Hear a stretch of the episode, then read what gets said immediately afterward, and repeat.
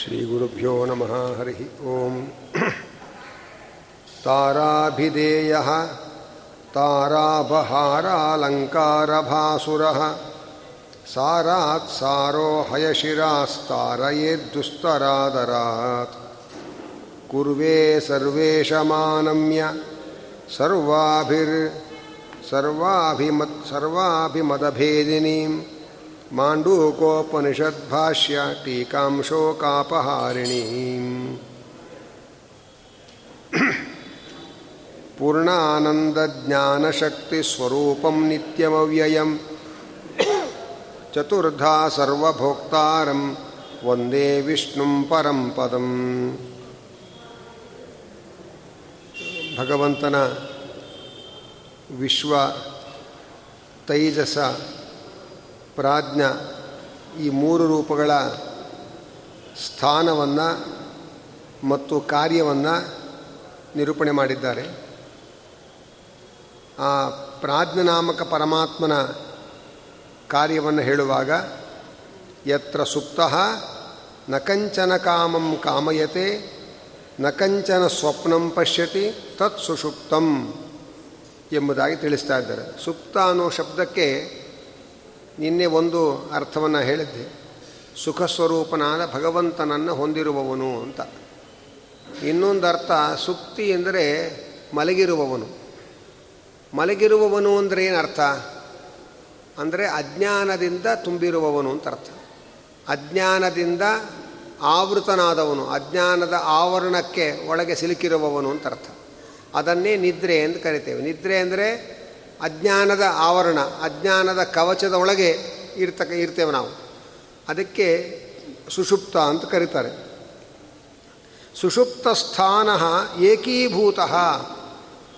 ಅಲ್ಲಿ ಪ್ರಾಜ್ಞನಾಮಕ ಪರಮಾತ್ಮ ವಿಶ್ವ ತೈಜಸ ರೂಪಗಳು ಆ ಪ್ರಾಜ್ಞನಾಮಕ ಪರಮಾತ್ಮನಲ್ಲಿ ಐಕ್ಯವನ್ನು ಹೊಂದಿರುತ್ತೆ. ಎಚ್ಚರಿಕೆಯ ಸ್ಥಿತಿಯಲ್ಲಿ ವಿಶ್ವ ಎಂಬ ಭಗವಂತನ ರೂಪ ಹೊರಗಡೆಯ ಪದಾರ್ಥಗಳ ಜ್ಞಾನವನ್ನು ಉಂಟು ಮಾಡುತ್ತೆ. ಹೊರಗಡೆಯ ಪದಾರ್ಥಗಳಿಂದ ಉಂಟಾಗುವ ಆನಂದವನ್ನು ನಮಗೆ ಅನುಭವಕ್ಕೆ ತಂದುಕೊಡುತ್ತೆ ಅದೇ ಭಗವಂತ ಸ್ವಪ್ನಾವಸ್ಥೆ ಒಳಗೆ ತೈಜಸನಾಗಿ ಸ್ವಪ್ನ ಪದಾರ್ಥಗಳನ್ನು ಜೀವನಿಗೆ ತೋರಿಸ್ತಾ ಇರ್ತಾನೆ. ಜೀವ ಎಚ್ಚರಿಕೆ ಇದ್ದಾಗ ಏನೇನು ವಸ್ತುಗಳನ್ನು ಕಂಡಿದ್ದ, ಅನುಭವಿಸಿದ್ದ ಅದರ ಸಂಸ್ಕಾರಗಳು ಮನಸ್ಸಿನಲ್ಲಿ ಏನು ಉಳಿದಿರುತ್ತೆ? ಆ ಸಂಸ್ಕಾರಗಳಿಂದ ಸ್ವಪ್ನ ಪದಾರ್ಥಗಳನ್ನು ಸೃಷ್ಟಿ ಮಾಡಿ ಕಂಠದೇಶದಲ್ಲಿ ಜೀವನಿಗೆ ತೋರಿಸ್ತಾ ಇರ್ತಾನೆ.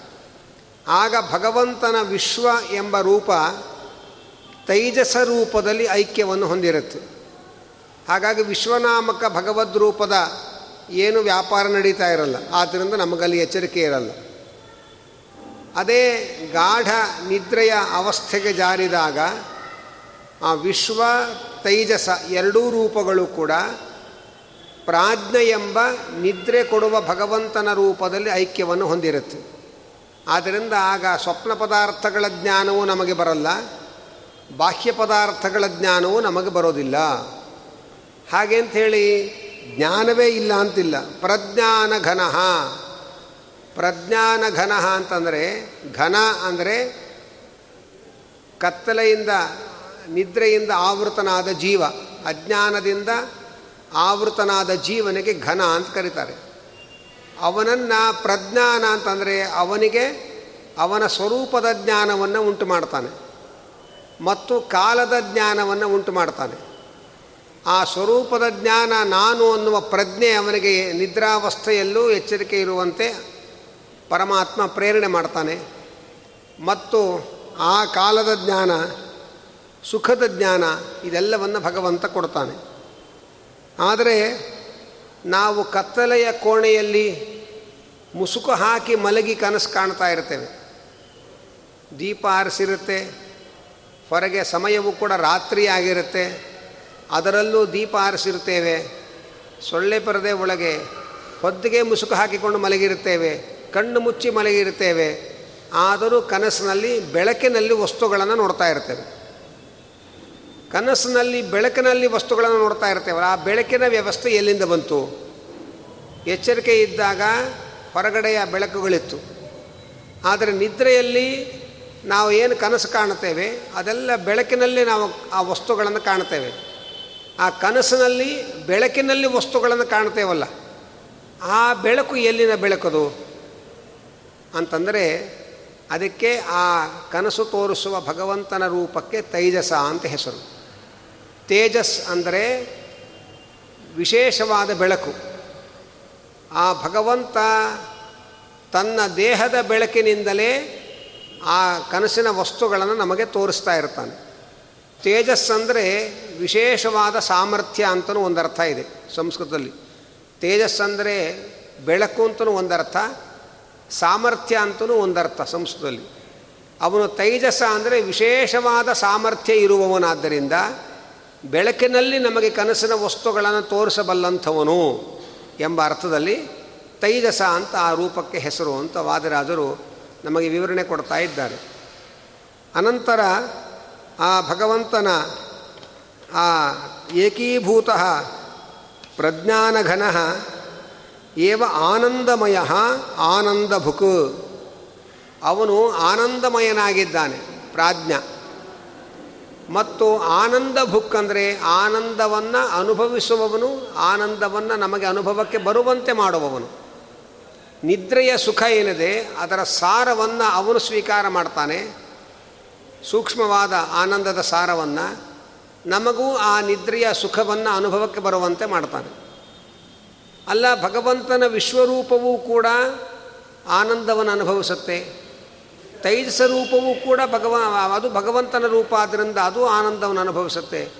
ಆದರೆ ಪ್ರಾಜ್ಞನಾಮಕ ಪರಮಾತ್ಮನಿಗೆ ಮಾತ್ರ ಆನಂದ ಬುಕ್ ಅಂತ ಯಾಕೆ ಹೇಳಿದರು?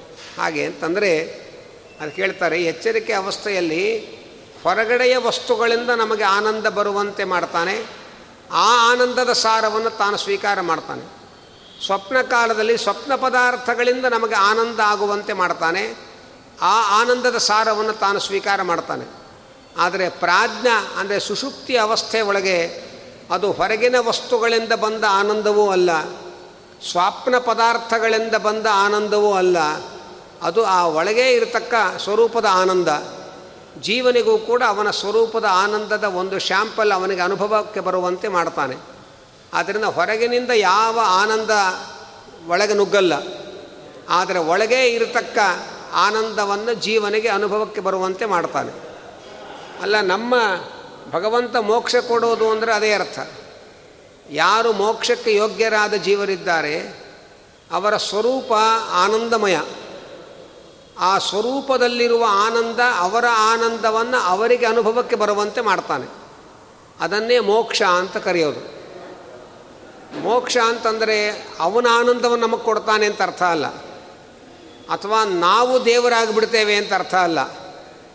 ನಾವು ನಾವಾಗೇ ಇರ್ತೇವೆ. ದೇವರು ದೇವರು ಹಾಗೇ ಇರ್ತಾನೆ. ಹಾಗಾದರೆ ಮೋಕ್ಷ ಅಂದರೆ ಏನು ಅಂದರೆ ನಮ್ಮ ಒಳಗೆ ಇರುವ ಆನಂದವನ್ನು ನಮಗೆ ಅನುಭವಕ್ಕೆ ಬರುವಂತೆ ಮಾಡ್ತಾನೆ. ಈ ಸಂಸಾರದ ಸ್ಥಿತಿಯಲ್ಲಿ ನಮ್ಮ ಸ್ವರೂಪದ ಒಳಗೆ ಆನಂದ ಇದ್ದರೂ ಕೂಡ ಅದು ನಮಗೆ ಅನುಭವಿಸೋಕ್ಕಾಗ್ತಾ ಇಲ್ಲ. ಆದರೆ ಮೋಕ್ಷದಲ್ಲಿ ನಮ್ಮ ಸ್ವರೂಪದ ಆನಂದವನ್ನು ನಮಗೆ ಅನುಭವಿಸ್ಲಿಕ್ಕೆ ಅವಕಾಶ ಮಾಡಿಕೊಡ್ತಾನೆ. ಹೀಗೆ ಅವನ ಆನಂದವನ್ನು ಕೊಟ್ಟು ಬಿಡ್ತಾನೆ ಮೋಕ್ಷದಲ್ಲಿ ಅಂತ ನಾವು ಭ್ರಮೆಗೆ ಒಳಗಾಗಬಾರದು. ಅವನ ಆನಂದ ಅದು ಅವನ ಸ್ವರೂಪ ಅದು. ಹಾಗಾಗಿ ಅದು ನಮಗೆ ಬರೋಕ್ಕೆ ಸಾಧ್ಯ ಇಲ್ಲ. ಮತ್ತು ನಮ್ಮ ಆನಂದವನ್ನೇ ನಮಗೆ ಅನುಭವಕ್ಕೆ ಬರುವಂತೆ ಮಾಡ್ತಾನೆ ಮೋಕ್ಷದಲ್ಲಿ ಪರಮಾತ್ಮ. ಆ ಮೋಕ್ಷದಲ್ಲಿ ನಮಗೆ ನಮ್ಮ ಆನಂದದ ಅನುಭವವನ್ನು ತಂದು ಕೊಡತಕ್ಕಂತಹ ರೂಪ ತುರಿಯ ರೂಪ. ಅದು ಮುಂದೆ ಬರುತ್ತೆ. ಆ ಭಗವಂತ ಹೊರಗಿನಿಂದ ಯಾವುದೇ ಆನಂದವನ್ನು ಎರವಲು ಪಡೆಯಬೇಕಾಗಿಲ್ಲ. ಅವನು ಪೂರ್ಣ ಆನಂದ. ನಮಗೆ ನಮ್ಮ ಆನಂದದ ಅನುಭವ ಬರುವಂತೆ ನಮಗೆ ಅವನು ಪ್ರೇರಣೆ ಮಾಡಿ ಸುಷುಪ್ತಿ ಒಳಗೆ ಆನಂದ ಅನುಭೂತಿಯನ್ನು ಕೊಡ್ತಾನೆ. ಚೇತೋಮುಖ ಚೇತೋಮುಖ ಅಂದರೆ ಚೇತಃ ಅಂದರೆ ಜ್ಞಾನ ಅಂತ ಅರ್ಥ. ಮುಖ ಅಂದರೆ ಮುಖ. ಜ್ಞಾನಮಯವಾದ ಮುಖ. ಮುಖ ಅಂದರೆ ಬರೇ ಮುಖ ಮಾತ್ರ ಜ್ಞಾನಮಯ ಅಲ್ಲ. ಅವನ ಸರ್ವಾಂಗವೂ ಜ್ಞಾನಮಯ. ಹೀಗೆ ಆನಂದಮಯ, ಚೇತೋಮುಖ ಇದೆಲ್ಲ ಇದೆಲ್ಲ, ಇದು ಎಲ್ಲ ರೂಪಗಳಿಗೂ ಸಮಾನ. ಭಗವಂತನ ವಿಶ್ವ, ತೈಜಸ, ಪ್ರಾಜ್ಞ, ತುರಿಯ ರೂಪಗಳೆಲ್ಲವೂ ಆನಂದಮಯ. ಎಲ್ಲವೂ ಕೂಡ ಜ್ಞಾನಾನಂದ ಸ್ವರೂಪವಾದ ಶರೀರವನ್ನು ಹೊಂದಿರತಕ್ಕಂಥದ್ದು. ನಾವು ಮೊನ್ನೆ ಮೊನ್ನೆ ತಾನೇ ಸಂಕ್ರಮಣ ಆಯಿತು.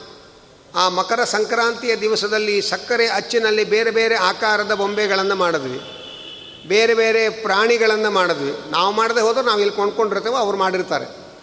ಅಂತೂ ಆ ಸಕ್ಕರೆ ಅಚ್ಚಿನಲ್ಲಿ ಬೇರೆ ಬೇರೆ ಪ್ರಾಣಿಗಳ ಆಕಾರವನ್ನು ನಾವು ಸಂಕ್ರಾಂತಿಯಲ್ಲಿ ನೋಡಿರ್ತೇವೆ. ದಾರಿಯಲ್ಲಿ ಓಡಾಡುವ ಅದೇ ಆಕಾರದ ಪ್ರಾಣಿಗಳನ್ನು ತಿನ್ನಲಿಕ್ಕೆ ಅಸಹ್ಯಪಟ್ಟರೂ ಕೂಡ ಸಕ್ಕರೆ ಅಚ್ಚಿನಲ್ಲಿ ಮಾಡಿದ ಆ ಪ್ರಾಣಿಗಳನ್ನು ಕೈ ಕಾಲು ಮುರುಕೊಂಡು ತಿಂತೇವೆ. ಯಾಕೆಂದರೆ ಅದು ಎಲ್ಲೂ ಕೈ ಆನಂದ ಕಾಲ ಆನಂದ ಸರ್ವಾವಯವಗಳು ಆನಂದಮಯ. ಹೀಗೆ ಆನಂದಮಯವಾದ ಸರ್ವಾವಯವಗಳು ಉಳ್ಳದ್ದು ಸಕ್ಕರೆ ಅಚ್ಚಿನ ಪ್ರತಿಮೆಯಾದರೆ ರಸ್ತೆಯಲ್ಲಿ ಕಾಣುವ ಅದೇ ಆಕಾರದ ಪ್ರಾಣಿಗಳು ಕೊಳಕು ಆಕಾರದ ದೇಹವನ್ನು ಹೊಂದಿದೆ. ಹಾಗೆ ನಾವು ರಸ್ತೆಯಲ್ಲಿ ಓಡಾಡುವ ಕೊಳಕು ಆಕಾರದವರಾದರೆ ಅವನು ಸಕ್ಕರೆ ಅಚ್ಚಿನ ಬೊಂಬೆ. ಅವನ ಕೈ, ಕಾಲು, ಸರ್ವ ಅವಯವಗಳು ಕೂಡ ಸಿಹಿಮಯ. ಆದರೆ ಸುಮ್ಮನೆ ಒಂದು ಉದಾಹರಣೆ ಅಷ್ಟೇ ಹೊರತು ಈ ಉದಾಹರಣೆ ಪೂರ್ಣ ಅನ್ವಯ ಮಾಡೋಕ್ಕಾಗಲ್ಲ. ಯಾಕೆ ಸಕ್ಕರೆ ಹೆಚ್ಚು ಕೂಡ ಮುರಿತೇವೆ, ಪುಡಿ ಆಗುತ್ತೆ, ನಾಶ ಆಗುತ್ತೆ, ಎಲ್ಲ ಆಗತ್ತೆ. ಭಗವಂತನ ಸ್ವರೂಪ ಶರೀರಕ್ಕೆ ಹಾಗೇನಿಲ್ಲ. ಅದು ಬರೇ ಸಿಹಿಮಯ ಅನ್ನೋದಕ್ಕೆ ಮಾತ್ರ ದೃಷ್ಟಾಂತವನ್ನು ತಗೊಳ್ಬೇಕು. ಅದರ ಸರ್ವಾವಯವಗಳು ಹೇಗೆ ಸಿಹಿಯೋ, ಹಾಗೆ ಭಗವಂತನ ಸರ್ವ ಅವಯವಗಳು ಕೂಡ ಜ್ಞಾನಾನಂದಮಯವಾದದ್ದು. ಇದು ಕೇವಲ ಪ್ರಾಜ್ಞನಿಗೆ ಮಾತ್ರ ಅಲ್ಲ, ಇದು ಎಲ್ಲ ರೂಪಗಳಿಗೂ ಸಂಬಂಧಪಟ್ಟ ಸಂಗತಿ ಅನ್ನುವುದನ್ನು ಹೇಳ್ತಾ ಇದ್ದಾರೆ. ಚೇತೋಮುಖ ಅನ್ನೋದಕ್ಕೆ ಇದು ಒಂದು ಅಭಿಪ್ರಾಯ ಆದರೆ ಇನ್ನೊಂದು ಅಭಿಪ್ರಾಯ ಮುಖ ಅಂದರೆ ಮುಖ್ಯ ಅಂತ ಅರ್ಥ ಶಾಸ್ತ್ರದಲ್ಲಿ. ಮುಖ್ಯವಾದ ಜ್ಞಾನ ಸ್ವರೂಪ ಅವನು. ಮುಖ್ಯವಾದ ಜ್ಞಾನ ಅಂದರೆ ಜೀವರು ಜ್ಞಾನ ಸ್ವರೂಪರೇ. ಪರಮಾತ್ಮನ ಜ್ಞಾನ ಸ್ವರೂಪ. ಏನು ವಿಶೇಷ ಬಂತು ಅಂದರೆ ಪರಮಾತ್ಮ ಮುಖ್ಯ ಜ್ಞಾನ ಸ್ವರೂಪ. ಜೀವ ಜ್ಞಾನ ಸ್ವರೂಪ. ಮುಖ್ಯ ಜ್ಞಾನ ಸ್ವರೂಪ ಏನು? ಅವನ ಜ್ಞಾನ ಪರಿಪೂರ್ಣವಾದ ಜ್ಞಾನ. ನಮ್ಮ ಜ್ಞಾನ ಪರಿಪೂರ್ಣ ಅಲ್ಲ. ನಮ್ಮದು ಲಿಮಿಟೆಡ್ ಅದು. ಅದಕ್ಕೊಂದು ಪರಿಮ, ಪರಿಮಿತಿ ಇದೆ. ಹೀಗೆ ನಮ್ಮದು ಸೀಮಿತವಾದ ಆನಂದ, ಅವನದು ನಿಸ್ಸೀಮವಾದ ಆನಂದ. ಅವನದು ನಿಸ್ಸೀಮವಾದ ಆನಂದ ಆದ್ದರಿಂದ ಅವನು ಚೇತೋಮುಖ ಅಂದರೆ ಮುಖ್ಯವಾದ, ಪರಿಪೂರ್ಣವಾದ ಜ್ಞಾನ ಸ್ವರೂಪ, ಪರಿಪೂರ್ಣವಾದ ಆನಂದ ಸ್ವರೂಪ.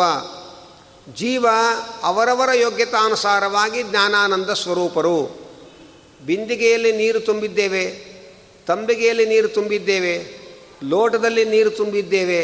ಲೋಟದ ನೀರು ಪೂರ್ಣ, ತಂಬಿಗೆ ನೀರು ಪೂರ್ಣ, ಬಿಂದಿಗೆ ನೀರು ಪೂರ್ಣ, ಆ ಪೂರ್ಣತೆಯಲ್ಲೂ ಅಷ್ಟು ಅಂತರಗಳಿದೆ. ಹಾಗೆ ಆ ಜೀವರು ತಮ್ಮ ತಮ್ಮ ಯೋಗ್ಯತಾನುಸಾರವಾಗಿ ಬೇರೆ ಬೇರೆ ರೀತಿಯ ಸೀಮಿತವಾದ ಪೂರ್ಣತೆಯನ್ನು ಪಡೆದವರು. ಆದರೆ ಭಗವಂತನ ಜ್ಞಾನ ಅದು ಅಸೀಮ. ಅಂದರೆ ಅದಕ್ಕೆ ಸೀಮೆಯೇ ಇಲ್ಲ, ಕೊನೆಯೇ ಇಲ್ಲ. ನಿರವಧಿಕವಾದ, ಸ್ವತಂತ್ರವಾದ, ಪರಿಪೂರ್ಣವಾದ ಜ್ಞಾನ ಸ್ವರೂಪ ಭಗವಂತ ನಮ್ಮದು ಪರಾಧೀನವಾದ, ಪರಿಮಿತವಾದ ಜ್ಞಾನ ಸ್ವರೂಪ. ಇದು ನಮಗೂ ಭಗವಂತನಿಗಿರತಕ್ಕಂತಹ ದೊಡ್ಡ ಅಂತರ ಅನ್ನೋದನ್ನು ಹೇಳ್ತಾ ಇದ್ದಾರೆ. ಇಷ್ಟು ಹೇಳಿ ನಿಲ್ಲಿಸಿ ಆ ಭಗವಂತನ ಮಹಿಮೆಯನ್ನು ಹೇಳ್ತಾರೆ. ಏಷ ಸರ್ವೇಶ್ವರ, ಏಷ ಸರ್ವಜ್ಞ, ಏಷ ಅಂತರ್ಯಾಮಿ ಏಷ ಯೋನಿ ಸರ್ವಸ್ಯ ಪ್ರಭವ ಅಪ್ಯಯೌಹಿ ಭೂತಾನಾಂ.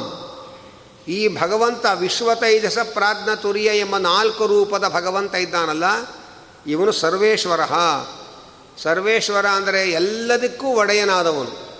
ಈಶ್ವರ ಅಂದರೆ ಎಲ್ಲದಕ್ಕೂ ಒಡೆಯ ಅಂತ ಅರ್ಥ. ಈಶ್ವರ ಅನ್ನೋ ಶಬ್ದದಲ್ಲೇ ಇನ್ನೊಂದು ಸೂಕ್ಷ್ಮ ಇದೆ ಅಂತಂತಾರೆ. ಈಶ ಪ್ಲಸ್ ವರ. ಈಶರು ಅಂತ ಲೋಕದಲ್ಲಿ ಪ್ರಸಿದ್ಧರಾಗಿದ್ದಾರೆ. ಇಂದ್ರದೇವರು ದೇವಲೋಕಕ್ಕೆ ಈಶರು. ಅವರ ಮೇಲೆ ರುದ್ರದೇವರು ಈಶರಿದ್ದಾರೆ. ಅವರ ಮೇಲೆ ಬ್ರಹ್ಮ, ಸರಸ್ವತಿ ಭಾರತೀಯರು ಈಶ ಇದ್ದಾರೆ. ಅವರ ಮೇಲೆ ಬ್ರಹ್ಮವಾಯುಗಳಿದ್ದಾರೆ. ಅವರೆಲ್ಲ ಈಶರಾದರೆ ಇವನು ಈಶರಿಗಿಂತ ವರ. ಎಲ್ಲ ಈಶರಿಗಿಂತಲೂ ಶ್ರೇಷ್ಠನಾದವನು. ಮತ್ತು ಈಶರಿಂದ ವರಣೀಯ ಅವನು. ಆದ್ದರಿಂದ ಅವನು ಈಶ್ವರ. ಏಷ ಸರ್ವೇಶ್ವರ. ಎಲ್ಲರಿಗೂ ಪ್ರಭುವಾದವನು, ಸ್ವಾಮಿಯಾದವನು, ಎಲ್ಲದಕ್ಕೂ ಸ್ವಾಮಿಯಾದವನು. ಏಷ ಸರ್ವಜ್ಞ, ಇವನು ಎಲ್ಲವನ್ನು ತಿಳಿದಿದ್ದಾನೆ. ಅಲ್ಲ, ನಾವು ಹೇಳ್ತಾ ಇರ್ತೀವಿ, ಎಲ್ಲ ಗೊತ್ತು ಎಲ್ಲ ಗೊತ್ತು ಅಂತ ಇರ್ತೀವಲ್ಲ. ನಮಗೆ ಎಲ್ಲ ಅಂತ ಅಷ್ಟೇ ಗೊತ್ತು, ಯಾವ್ಯಾವುದು ಒಂದು ಗೊತ್ತಿಲ್ಲ. ಅವನಿಗೆ ಎಲ್ಲ ಅಂತಲೂ ಗೊತ್ತು, ಯಾವ್ಯಾವುದು ಅಂತಲೂ ಗೊತ್ತು. ಅದಕ್ಕೆ ಅವನನ್ನು ಸರ್ವಜ್ಞ ಅಂತ ಕರೀತಾರೆ. ನಮಗೂ ಕೂಡ ಸರ್ವವನ್ನು, ಸರ್ವ ಅಂತ ನಾವು ಶಬ್ದ ಪ್ರಯೋಗ ಮಾಡ್ತೀವಿ ಸರ್ವ ಜನರು ಬರಬೇಕು. ಸರ್ವ ದೇಶವೂ ಕೂಡ ಭಾರತ ಬಾಯಲ್ಲಿ ಹೇಳ್ತಾ ಇರ್ತವೆ ಆ ಸರ್ವ ಅಂತ ಹೇಳ್ಬೇಕು ನಮಗೂ ಒಂದು ಅದರ ಜ್ಞಾನ ಇದೆಯಲ್ಲ ಅಂದರೆ ನಮ್ಮ ಜ್ಞಾನ ಎಲ್ಲ ಅಂತ ಅಷ್ಟೇ ಜ್ಞಾನ. ಆದರೆ ಯಾವುದು ಯಾವುದು ಅಂತ ಗೊತ್ತಿಲ್ಲ ನಮಗೆ. ಭಗವಂತನಿಗೆ ಎಲ್ಲ ಅನ್ನೋದರ ಜ್ಞಾನವೂ ಇದೆ ಯಾವುದ್ಯಾವುದು ಅನ್ನೋದರ ಜ್ಞಾನವೂ ಇದೆ. ಈಗ ಅದಕ್ಕೆ ಒಂದನ್ನು ಸಾಮಾನ್ಯ ಜ್ಞಾನ ಅಂತ ಕರೀತಾರೆ, ಇನ್ನೊಂದನ್ನು ವಿಶೇಷ ಜ್ಞಾನ ಅಂತ ಕರೀತಾರೆ. ಎಲ್ಲ ಮನುಷ್ಯರು ಇದ್ದಾರೆ. ಎಲ್ಲ ಮನುಷ್ಯರು ಅಂತ ಅಷ್ಟೇ ಗೊತ್ತು. ಆ ಮನುಷ್ಯರಲ್ಲಿ ಎಷ್ಟೆಷ್ಟು ಸೂಕ್ಷ್ಮ ಪ್ರಭೇದಗಳಿದೆ, ಎಷ್ಟೆಷ್ಟು ಬೇರೆ ಬೇರೆ ಸ್ವಭಾವಗಳಿದೆ, ಅದು ನಮಗೆ ಗೊತ್ತಿಲ್ಲ. ಅದು ಭಗವಂತನಿಗೆ ಗೊತ್ತು. ಹಾಗೆ ಪ್ರತಿಯೊಂದು ವಸ್ತುಗಳ ಸೂಕ್ಷ್ಮವಾದ ಎಲ್ಲ ಪ್ರಭೇದಗಳು ಅವನಿಗೆ ಗೊತ್ತು. ಯಾಕೆಂದರೆ ಅದೆಲ್ಲ ಅವನೇ ಸೃಷ್ಟಿ ಮಾಡಿರತಕ್ಕಂಥದ್ದು. ಅವನ ಅಧೀನದಲ್ಲೇ ಇರುವಂಥದ್ದು. ಆದ್ದರಿಂದ ಎಲ್ಲದರ ಸರ್ ವಿಶೇಷ ಜ್ಞಾನ, ಎಲ್ಲದರ ಸಾಮಾನ್ಯ ಜ್ಞಾನ ತನ್ನಲ್ಲಿರ್ತಕ್ಕ ಎಲ್ಲ ಗುಣಗಳ ಜ್ಞಾನ, ಇನ್ನೊಬ್ಬರಲ್ಲಿರ್ತಕ್ಕಂಥ ಎಲ್ಲ ವಿಷಯಗಳ ಜ್ಞಾನ, ಸ್ವ, ಪರ, ಗತ, ವಿಶೇಷ, ಸರ್ವ ಸರ್ವ ವಿಶೇಷ ಜ್ಞಾನ. ತನ್ನಲ್ಲಿರುವ ಎಲ್ಲದೂ, ಎಲ್ಲವೂ ತನಗೆ ಗೊತ್ತು, ಇನ್ನೊಬ್ಬರಲ್ಲಿರುವ ಎಲ್ಲವೂ ತನಗೆ ಗೊತ್ತು ಆದ್ದರಿಂದ ಅವನು ಸರ್ವಜ್ಞ. ಈ ಸರ್ವಜ್ಞ ಅಂತ ಅಂದ್ಕೊಳ್ಳೆ ಕೆಲವರಿಗೊಂದು ಕೀಟಲೆ ಪ್ರಶ್ನೆ ಬರುತ್ತೆ. ಏನು ಅಂತಂದರೆ, ಭಗವಂತನಲ್ಲಿ ಎಷ್ಟು ಗುಣಗಳಿದೆ ಅಂತ ಭಗವಂತನಿಗೆ ಗೊತ್ತಿದೆಯೋ ಇಲ್ಲವೋ? ಅಂತ ದೊಡ್ಡ ಪ್ರಶ್ನೆ ಅವರು ಭಗವಂತನಲ್ಲಿ ಭಗವಂತನಿಗೆ ಎಷ್ಟು ಗುಣ ಇದೆ ಅಂತ ಗೊತ್ತಿದೆ ಅಂತಾದರೆ, ಹಾಗಾದರೆ ಅವನ ಗುಣಕ್ಕೊಂದು ಲಿಮಿಟೇಷನ್ ಬಂತು. ಅನಂತ ಗುಣ ಪರಿಪೂರ್ಣ ಹೇಗೆ? ಅವನಲ್ಲಿರುವ ಜ್ಞಾ, ಗುಣಗಳು ಎಷ್ಟು ಅಂತ ಅವನಿಗೆ ಗೊತ್ತಿಲ್ಲ ಅಂತಂದರೆ, ಅವನು ಸರ್ವಜ್ಞ ಅಲ್ಲ. ಪ್ರಶ್ನೆ ಕೇಳಿದಾಗ, ಏನು ಇದಕ್ಕೆ ಉತ್ತರ ಕೊಡೋದು? ಎಷ್ಟು ಬುದ್ಧಿವಂತಿಕೆಯಿಂದ ಈ ಪ್ರಶ್ನೆ ಮಾಡಿದ್ದಾರೆ ಅಂತ ಗಾಬರಿ ಆಗತ್ತೆ. ಅದರ ಶಾಸ್ತ್ರ ಹೇಳುತ್ತೆ ಅವನು ತನ್ನಲ್ಲಿ ಅನಂತ ಗುಣಗಳಿದೆ ಅಂತಲೇ ತಿಳ್ಕೊಂಡಿರೋದು. ಎಷ್ಟು ಅಂತ ಅನಂತ ಅನ್ನೋದಕ್ಕೆ ಕೊನೆ ಇಲ್ಲ ಅಂತ ಅರ್ಥ. ಕೊನೆ ಇಲ್ಲದೆ ಇರೋ ಗುಣಗಳಿಗೆ ಕೊನೆ ಇಲ್ಲ ಅಂತ ತಿಳ್ಕೊಂಡ್ರೇ ಅವನ ಯಥಾರ್ಥ ಜ್ಞಾನ ಅದು. ಅದಕ್ಕೆ ಇಷ್ಟು ಗುಣ ಇದೆ ಅಂತ ಎಣಿಸಿ ನೂರು ಗುಣ ಇದೆ ಅಂತ ತಿಳ್ಕೊಂಬಿಟ್ರೆ ಅವನು ಭ್ರಾಂತಿ ಆಗ್ತಾನೆ ಅದು ಭ್ರಾಂತಿ, ಅದು ಯಥಾರ್ಥ ಜ್ಞಾನ ಅಲ್ಲ. ಯಾವುದನ್ನು ಲೆಕ್ಕ ಮಾಡಲಿಕ್ಕೆ ಪೂರೈಸಿಲ್ಲ, ಲೆಕ್ಕ ಮಾಡೋಕ್ಕೆ ಸಾಧ್ಯ ಇಲ್ಲ, ಅಂತಹ ಅಸಂಖ್ಯೇಯವಾದ ಗುಣಗಳಿದೆ ಅನ್ನೋದನ್ನು ಹಾಗೇ ತಿಳ್ಕೊಬೇಕು ಅವನು. ಹಾಗೆ ತಿಳ್ಕೊಳ್ಳದೆ ಇಷ್ಟು ಗುಣ ಇದೆ ಅಂತ ತಿಳ್ಕೊಂಡ ಅಂತಂದರೆ ಅದು ಭ್ರಾಂತಿ ಆಗುತ್ತೆ. ಯಾಕಂದರೆ ಇಷ್ಟು ಅಂತ ಅದಕ್ಕೆ ಲಿಮಿಟೇಷನ್ಸ್ ಇಲ್ಲ. ಲಿಮಿಟೇಷನ್ಸ್ ಇಲ್ಲದೇ ಇರೋ ಗುಣಗಳಿಗೆ ಲಿಮಿಟೇಷನ್ಸ್ ಇದೆ ಅಂತ ತಿಳ್ಕೊಂಡ್ರೆ ಅವನು ಅವನು ಸರ್ವಜ್ಞ ಆಗಲ್ಲ. ಭ್ರಾಂತಿ ಇರೋನು ಅಂತ ಆಗ್ತಾನೆ. ಮೀ ವಿಪರೀತ ಜ್ಞಾನಿ ಆಗ್ತಾನೆ ದೇವರು. ಆದ್ದರಿಂದ ನನ್ನಲ್ಲಿ ಅನಂತ ಗುಣಗಳಿದೆ ಅಂತಲೇ ಅವನು ತಿಳ್ಕೊಂಡಿದ್ದಾನೆ. ಆದ್ದರಿಂದ ಅವನ ಸರ್ವಜ್ಞತ್ವಕ್ಕೆ ಯಾವ ಹಾನಿಯೂ ಇಲ್ಲ. ಇದೇ ತರಹ ಇನ್ನು ಕೆಲವು ಕುಚೋದ್ಯದ ಪ್ರಶ್ನೆ ಮಾಡ್ತಾರೆ. ಅವನ ಕೈಯಲ್ಲಿ ಎತ್ತಲಿಕ್ಕಾಗದೇ ಇರೋ ಕಲ್ಲು ಅವನು ಸೃಷ್ಟಿ ಮಾಡ್ತಾನೋ ಇಲ್ವೋ ಅಂತ ಕೆಲವರು ಪ್ರಶ್ನೆ. ಅವನ ಕೈಯಲ್ಲಿ ಎತ್ತಲಿಕ್ಕಾಗದೇ ಇರೋ ಕಲ್ಲನ್ನು ಅವನು ಸೃಷ್ಟಿ ಮಾಡ್ತಾನೋ ಇಲ್ವೋ? ಮಾಡಲ್ಲ ಅಂದರೆ ಸರ್ವಕರ್ತ ಅಲ್ಲ ಅವನು. ಮಾಡ್ತಾನೆ ಅಂದರೆ ಅವನಿಗೆ ಎತ್ತಲಿಕ್ಕಾಗದೇ ಇರೋ ಕಲ್ಲು ಒಂದಿದೆ ಅಂತ ಒಪ್ಕೊಂಡಾಗಾಯ್ತು. ಹೀಗೆ ಅಂತ ಒಂದು ಪ್ರಶ್ನೆ ಮಾಡೋರು ಇರ್ತಾರೆ. ಅದಕ್ಕೆ ಭಗವಂತ ಸೃಷ್ಟಿ ಮಾಡ್ತಾನೆ ಅಂದರೆ ಇದ್ದದ್ದನ್ನು ಮಾಡ್ತಾನೆ ಹೊರತು ಇಲ್ಲದೇ ಇರೋದನ್ನೆಲ್ಲ ಮಾಡಲ್ಲ. ಆದ್ದರಿಂದ ಅವನ ಕೈಯಲ್ಲಿ ಎತ್ತಲಿಕ್ಕಾಗದೇ ಇರೋ ಕಲ್ಲು ಇಲ್ಲ ಆದ್ದರಿಂದ ಅದನ್ನು ಮಾಡಲ್ಲ ಅವನು. ಆದ್ದರಿಂದ ಈ ಪ್ರಶ್ನೆಗೆ ಹೀಗೆ ಉತ್ತರ ಅನ್ನೋದನ್ನು ಶಾಸ್ತ್ರ ಹೇಳುತ್ತೆ ನಮಗೆ. ಯಾವ ಪರಮಾತ್ಮ ಸರ್ವಕರ್ತ ಅಂದರೆ ಇಲ್ಲದೇ ಇರೋದನ್ನೆಲ್ಲ ಮಾಡಿಬಿಡ್ತಾನಂತ ಅರ್ಥ ಅಲ್ಲ. ಯಾವುದು ಯಾವುದು ಇದೆ ಅದನ್ನು ಮಾಡ್ತಾನೆ. ಶೂನ್ಯದಿಂದ ಜಗತ್ ಸೃಷ್ಟಿ ಮಾಡಲ್ಲ ಭಗವಂತ. ಇದ್ದದ್ದನ್ನು ಸ್ಥೂಲ ರೂಪಕ ತಂದು ನಮಗೆ ತೋರಿಸ್ತಾನೆ. ಆದ್ದರಿಂದ ಅವನು ಎತ್ತಲಿಕ್ಕಾಗದೇ ಇರೋ ಕಲ್ಲು ಅನ್ನೋ ಅದು ವಸ್ತುವೇ ಇಲ್ಲ ಆದ್ದರಿಂದ ಇಲ್ಲದೇ ಇರೋದನ್ನು ಅವನು ಸೃಷ್ಟಿ ಮಾಡೋದಿಲ್ಲ ಅಂತ ಹೀಗೆ ಇದಕ್ಕೆ ಉತ್ತರ ತಿಳ್ಕೊಳ್ಬೇಕು ಅಂತ ಶಾಸ್ತ್ರದಲ್ಲಿ ಹೇಳ್ತಾರೆ. ಹೀಗೆ ಭಗವಂತ ಅವನು ಸರ್ವಜ್ಞನಾಗಿದ್ದಾನೆ. ಏಷಃ ಅಂತರ್ಯಾಮಿ. ಅವನು ಎಲ್ಲರೊಳಗೆ ನಿಂತು ಪ್ರೇರಣೆ ಮಾಡುವವನು. ಈ ಅಂತರ್ಯಾಮಿ ಅನ್ನೋದನ್ನು ಭಾಗವತದ ದಕ್ಷ ಪ್ರಜಾಪತಿಯ ಕಥೆ ನಮಗೆ ತಿಳಿಸಿಕೊಡುತ್ತೆ. ದಕ್ಷ ಪ್ರಜಾಪತಿಗೆ ಯಜ್ಞ ಸಭೆಯಲ್ಲಿ ದಕ್ಷ ಪ್ರಜಾಪತಿಗಳು ಬಂದರು. ಎಲ್ಲರೂ ಎದ್ದು ಗೌರವ ಕೊಟ್ಟರು ಬ್ರಹ್ಮದೇವರು ಅಧ್ಯಕ್ಷ ಸ್ಥಾನದಲ್ಲಿ ಕೂತಿದ್ದಾರೆ. ಬ್ರಹ್ಮದೇವರು ತಂದೆ ಆದ್ದರಿಂದ ಎದ್ದು ನಿಂತುಕೊಂಡು ಗೌರವ ಕೊಡಬೇಕಾದ ಅವಶ್ಯಕತೆ ಇರಲಿಲ್ಲ. ಬ್ರಹ್ಮದೇವರ ಪಕ್ಕದ ಆಸನದಲ್ಲಿ ರುದ್ರದೇವರು ಕೂತಿದ್ದಾರೆ. ರುದ್ರದೇವರು ದಕ್ಷ ಪ್ರಜಾಪತಿಗೆ ಅಳಿಯ ಆಗಬೇಕಾಗಿದೆ. ಯೋಗ್ಯತೆಯಲ್ಲಿ ದಕ್ಷ ಪ್ರಜಾಪತಿಗಿಂತ ಬಹಳ ಎತ್ತರದವರು. ಆದರೆ ಕೆಲವೊಮ್ಮೆ ಮನುಷ್ಯ ಇನ್ನೊಬ್ಬರ ಎತ್ತರವನ್ನು ಗುರುತಿಸಲ್ಲ. ತನ್ನ ಸಂಬಂಧದಿಂದ ಅವರು ಚಿಕ್ಕವರು ದೊಡ್ಡವರು ಅಂತ ಯೋಚನೆ ಮಾಡ್ತಾನೆ. ಹಾಗಾಗಿ ದಕ್ಷ ಪ್ರಜಾಪತಿ ತನ್ನ ಅಳಿಯ ಅಂತ ಅಷ್ಟೇ ನೋಡಿ ಮಾವ ಬಂದಾಗ ಅಳಿಯ ಎದ್ದು ಗೌರವ ಕೊಡಬೇಕು, ಕೊಡಲಿಲ್ಲ. ಹಾಗೆ ಅಂತ ಸಿಟ್ಟು ಮಾಡ್ಕೊಂಡು ಕತೆ ಮುಂದೆ ಹೋಗುತ್ತೆ. ಅನಂತರ ಇನ್ನೊಂದು ಯಜ್ಞವನ್ನು ಮಾಡ್ತಾರೆ ದಕ್ಷ ಪ್ರಜಾಪತಿಗಳು ತಮ್ಮ ಮನೆಯಲ್ಲಿ. ದೊಡ್ಡ ಯಜ್ಞ ಮಾಡ್ತಾರೆ. ಆ ಯಜ್ಞ ಮಾಡುವ ಉದ್ದೇಶದಲ್ಲಿ ಇದೂ ಒಂದು ಉದ್ದೇಶ. ಭಾರೀ ಯಜ್ಞ ಮಾಡಬೇಕು, ಭಾರೀ ವೈದಿಕ ಸಮಾರಂಭ ಮಾಡಬೇಕು. ಶಿವನನ್ನು ಕರಿಬಾರ್ದು, ಅವಮಾನ ಮಾಡಬೇಕು. ಕೆಲವರು ಸತ್ಯನಾರಾಯಣ ಪೂಜೆ ಮಾಡೋರು ಇರ್ತಾರೆ. ಯಾಕೆಂದರೆ ಹೋದ ಸರಿ ಅವ್ರ ಮನೆ ಸತ್ಯನಾರಾಯಣ ಪೂಜೆ ಮಾಡಿ ನಮ್ಮನ್ನು ಕರೆದಿಲ್ಲ. ಅವರು ಐದು ಸಾವಿರ ಖರ್ಚು ಮಾಡಿದ್ರು, ನಾವು ಹತ್ತು ಸಾವಿರ ರೂಪಾಯಿ ಖರ್ಚು ಮಾಡಿ ಸತ್ಯನಾರಾಯಣ ಪೂಜೆ ಮಾಡಿ ಅವ್ರನ್ನ ಕರಿಬಾರ್ದು. ಅಂತ ಇನ್ನೊಬ್ಬರು ಕರಿಬಾರ್ದು ಅಂತಲೇ ಸತ್ಯನಾರಾಯಣ ಪೂಜೆ ಮಾಡೋ ಭಕ್ತರು ಭಾಳ ಜನ ಇರ್ತಾರೆ ಪ್ರಪಂಚದಲ್ಲಿ. ಇಂಥ ಹೊಟ್ಟೆ ಕಿಚ್ಚಿನ ಪೂಜೆಗಳಿಂದ ಯಾವ ನಾರಾಯಣನೂ ಪ್ರೀತಿ ಆಗಲ್ಲ. ಇವ್ರಿಗೆ ಖರ್ಚು ಬಂದವ್ರಿಗೆ ಊಟ ಅಷ್ಟು ಬಿಟ್ಟರೆ ಇನ್ಯಾರಿಗೂ ಏನೂ ಲಾಭ ಇಲ್ಲ. ಆದ್ದರಿಂದ ಹೀಗೆ ಹೊಟ್ಟೆ ಕಿಚ್ಚಿನ ಪೂಜೆಗಳೆಲ್ಲ ಮಾಡಬಾರ್ದು. ಅದೇ ಪ್ರಯೋಜನಕ್ಕೆ ಬರಲ್ಲ ಅದು. ಹಾಗೆ ದಕ್ಷ ಪ್ರಜಾಪತಿ ಶಿವನನ್ನು ಕ ಕರೆಯದೇ ಅವಮಾನ ಮಾಡಬೇಕು ಅಂತಲೇ ದೊಡ್ಡ ಯಜ್ಞ ಮಾಡಿದ್ದಾರೆ. ಆಗ ಪಾರ್ವತೀ ದೇವಿಗೆ ತವರು ಮನೆಗೆ ಹೋಗಬೇಕು ಅನ್ನೋ ಸಹಜವಾದ ಆಸೆ ಸತೀ ದೇವಿಗೆ. ಯಾಕೆ ನೀವು ನೀವು ಒಂದು ನಿಮಿಷ ಎದ್ದು ನಿಂತ್ಕೊಂಡಿದ್ರೆ ಇಷ್ಟು ಗಲಾಟೆನೇ ಆಗ್ತಾ ಇರಲ್ಲ. ಎಲ್ಲ ನೀವು ಸುಮ್ಮನೆ ಏನೋ ಕೋಪ ಮಾಡ್ಕೊಂಡು ಕೂತ್ಕೊಂಡ್ಬಿಟ್ರೆ ಅದರಿಂದ ಇಷ್ಟೆಲ್ಲ ಸಮಸ್ಯೆ ಬಂತು. ಅಂತ ಪಾಪ ಸತೀದೇವಿ ಹೇಳ್ತಾಳೆ. ಅದಕ್ಕೆ ರುದ್ರದೇವರು ಹೇಳ್ತಾರೆ, ನಾವು ನಮಸ್ಕಾರ ಮಾಡೋದು ಇನ್ನೊಬ್ಬ ವ್ಯಕ್ತಿಗಲ್ಲ. ಒಬ್ಬರು ಬಂದಾಗ ನಾವು ಎದ್ದು ನಿಂತ್ಕೊಳ್ತೇವೆ. ಆ ಗೌರವ ಆ ವ್ಯಕ್ತಿಗಲ್ಲ, ಮತ್ತು ಆ ವ್ಯಕ್ತಿಯ ಒಳಗಿರುವ ಭಗವಂತನಿಗೆ. ಆ ವ್ಯಕ್ತಿ ನಮಗಿಂತ ಯೋಗ್ಯತೆಯಲ್ಲಿ ದೊಡ್ಡವರಾಗಿದ್ದರೆ ಅವರೊಳಗಿರುವ ದೇವರಿಗೂ ಆ ಗೌರವ, ಆ ವ್ಯಕ್ತಿಗಳಿಗೂ ಗೌರವ. ನಮಗೆ ಸಮಾನ ವ್ಯಕ್ತಿಗಳಾಗಿದ್ದು, ಯೋಗ್ಯತೆ ಇರುವ ವ್ಯಕ್ತಿಗಳಾಗಿದ್ದರೆ ಅಥವಾ ನಮಗಿಂತ ಕೆಳಗಿನವರ ವ್ಯಕ್ತಿಗಳಾಗಿದ್ದರೆ ಅವರಲ್ಲಿರುವ ಭಗವಂತನಿಗೆ ಮಾತ್ರ ನಮ್ಮ ಗೌರವ. ದಕ್ಷ ಪ್ರಜಾಪತಿ ಯೋಗ್ಯತೆಯಲ್ಲಿ ತನಗಿಂತ ಕೆಳಗಿನವನು. ಆದ್ದರಿಂದ ನಾನು ಯಾರಿಗೆ ಗೌರವ ಕೊಡಬೇಕು? ದಕ್ಷ ಪ್ರಜಾಪತಿ ಒಳಗಿರುವ ಭಗವಂತನಿಗೆ ಗೌರವ ಕೊಡಬೇಕು. ಆದರೆ ಅವನ ಮನೋನಿಯಾಮಕರಾದ ರುದ್ರದೇವರಿಗೆ ದಕ್ಷ ಪ್ರಜಾಪತಿಯ ಮನಸ್ಸಿನಲ್ಲಿ ಭಗವಂತ ಕಾಣಲಿಲ್ಲ. ಯಾಕೆಂದರೆ ಯಾರು ಸೋತ್ತಮರಲ್ಲಿ ಅಹಂಕಾರ ಪಡ್ತಾರೆ, ಅವರೊಳಗೆ ದೈವಿ ಸನ್ನಿಧಾನ ಇರೋದಿಲ್ಲ. ಅಹಂಕಾರದಿಂದ ದೂಷಿತವಾದ ದಕ್ಷ ಪ್ರಜಾಪತಿಯ ಅಂತಃಕರಣದಲ್ಲಿ ನಾನು ಯಾರಿಗೆ ಗೌರವ ಕೊಡಬೇಕು? ಆ ಭಗವಂತನೇ ಇರಲಿಲ್ಲ. ಆದ್ದರಿಂದ ನಾನು ಗೌರವಿಸಲಿಲ್ಲ ಅಂತ ಸತೀದೇವಿಗೆ ರುದ್ರದೇವರು ಹೇಳ್ತಾ ಇದ್ದಾರೆ. ಅಲ್ಲದೆ ನನ್ನ ಪಕ್ಕದಲ್ಲಿ ನನಗೆ ಜನ್ಮ ಕೊಟ್ಟ ತಂದೆಯಾದ ಚತುರ್ಮುಖ ಬ್ರಹ್ಮದೇವರಿದ್ದಾರೆ. ಆ ಜೀವೋತ್ತಮರಾದ ಬ್ರಹ್ಮದೇವರು ದಕ್ಷ ಪ್ರಜಾಪತಿಗಿಂತಲೂ ದೊಡ್ಡವರು. ಆ ಬ್ರಹ್ಮದೇವರ ಒಳಗಿರುವ ಭಗವಂತನಿಗೆ ನಾನು ನಮಸ್ಕಾರ ಮಾಡ್ತಾ ಇದ್ದೆ, ಧ್ಯಾನ ಮಾಡ್ತಾ ಇದ್ದೆ.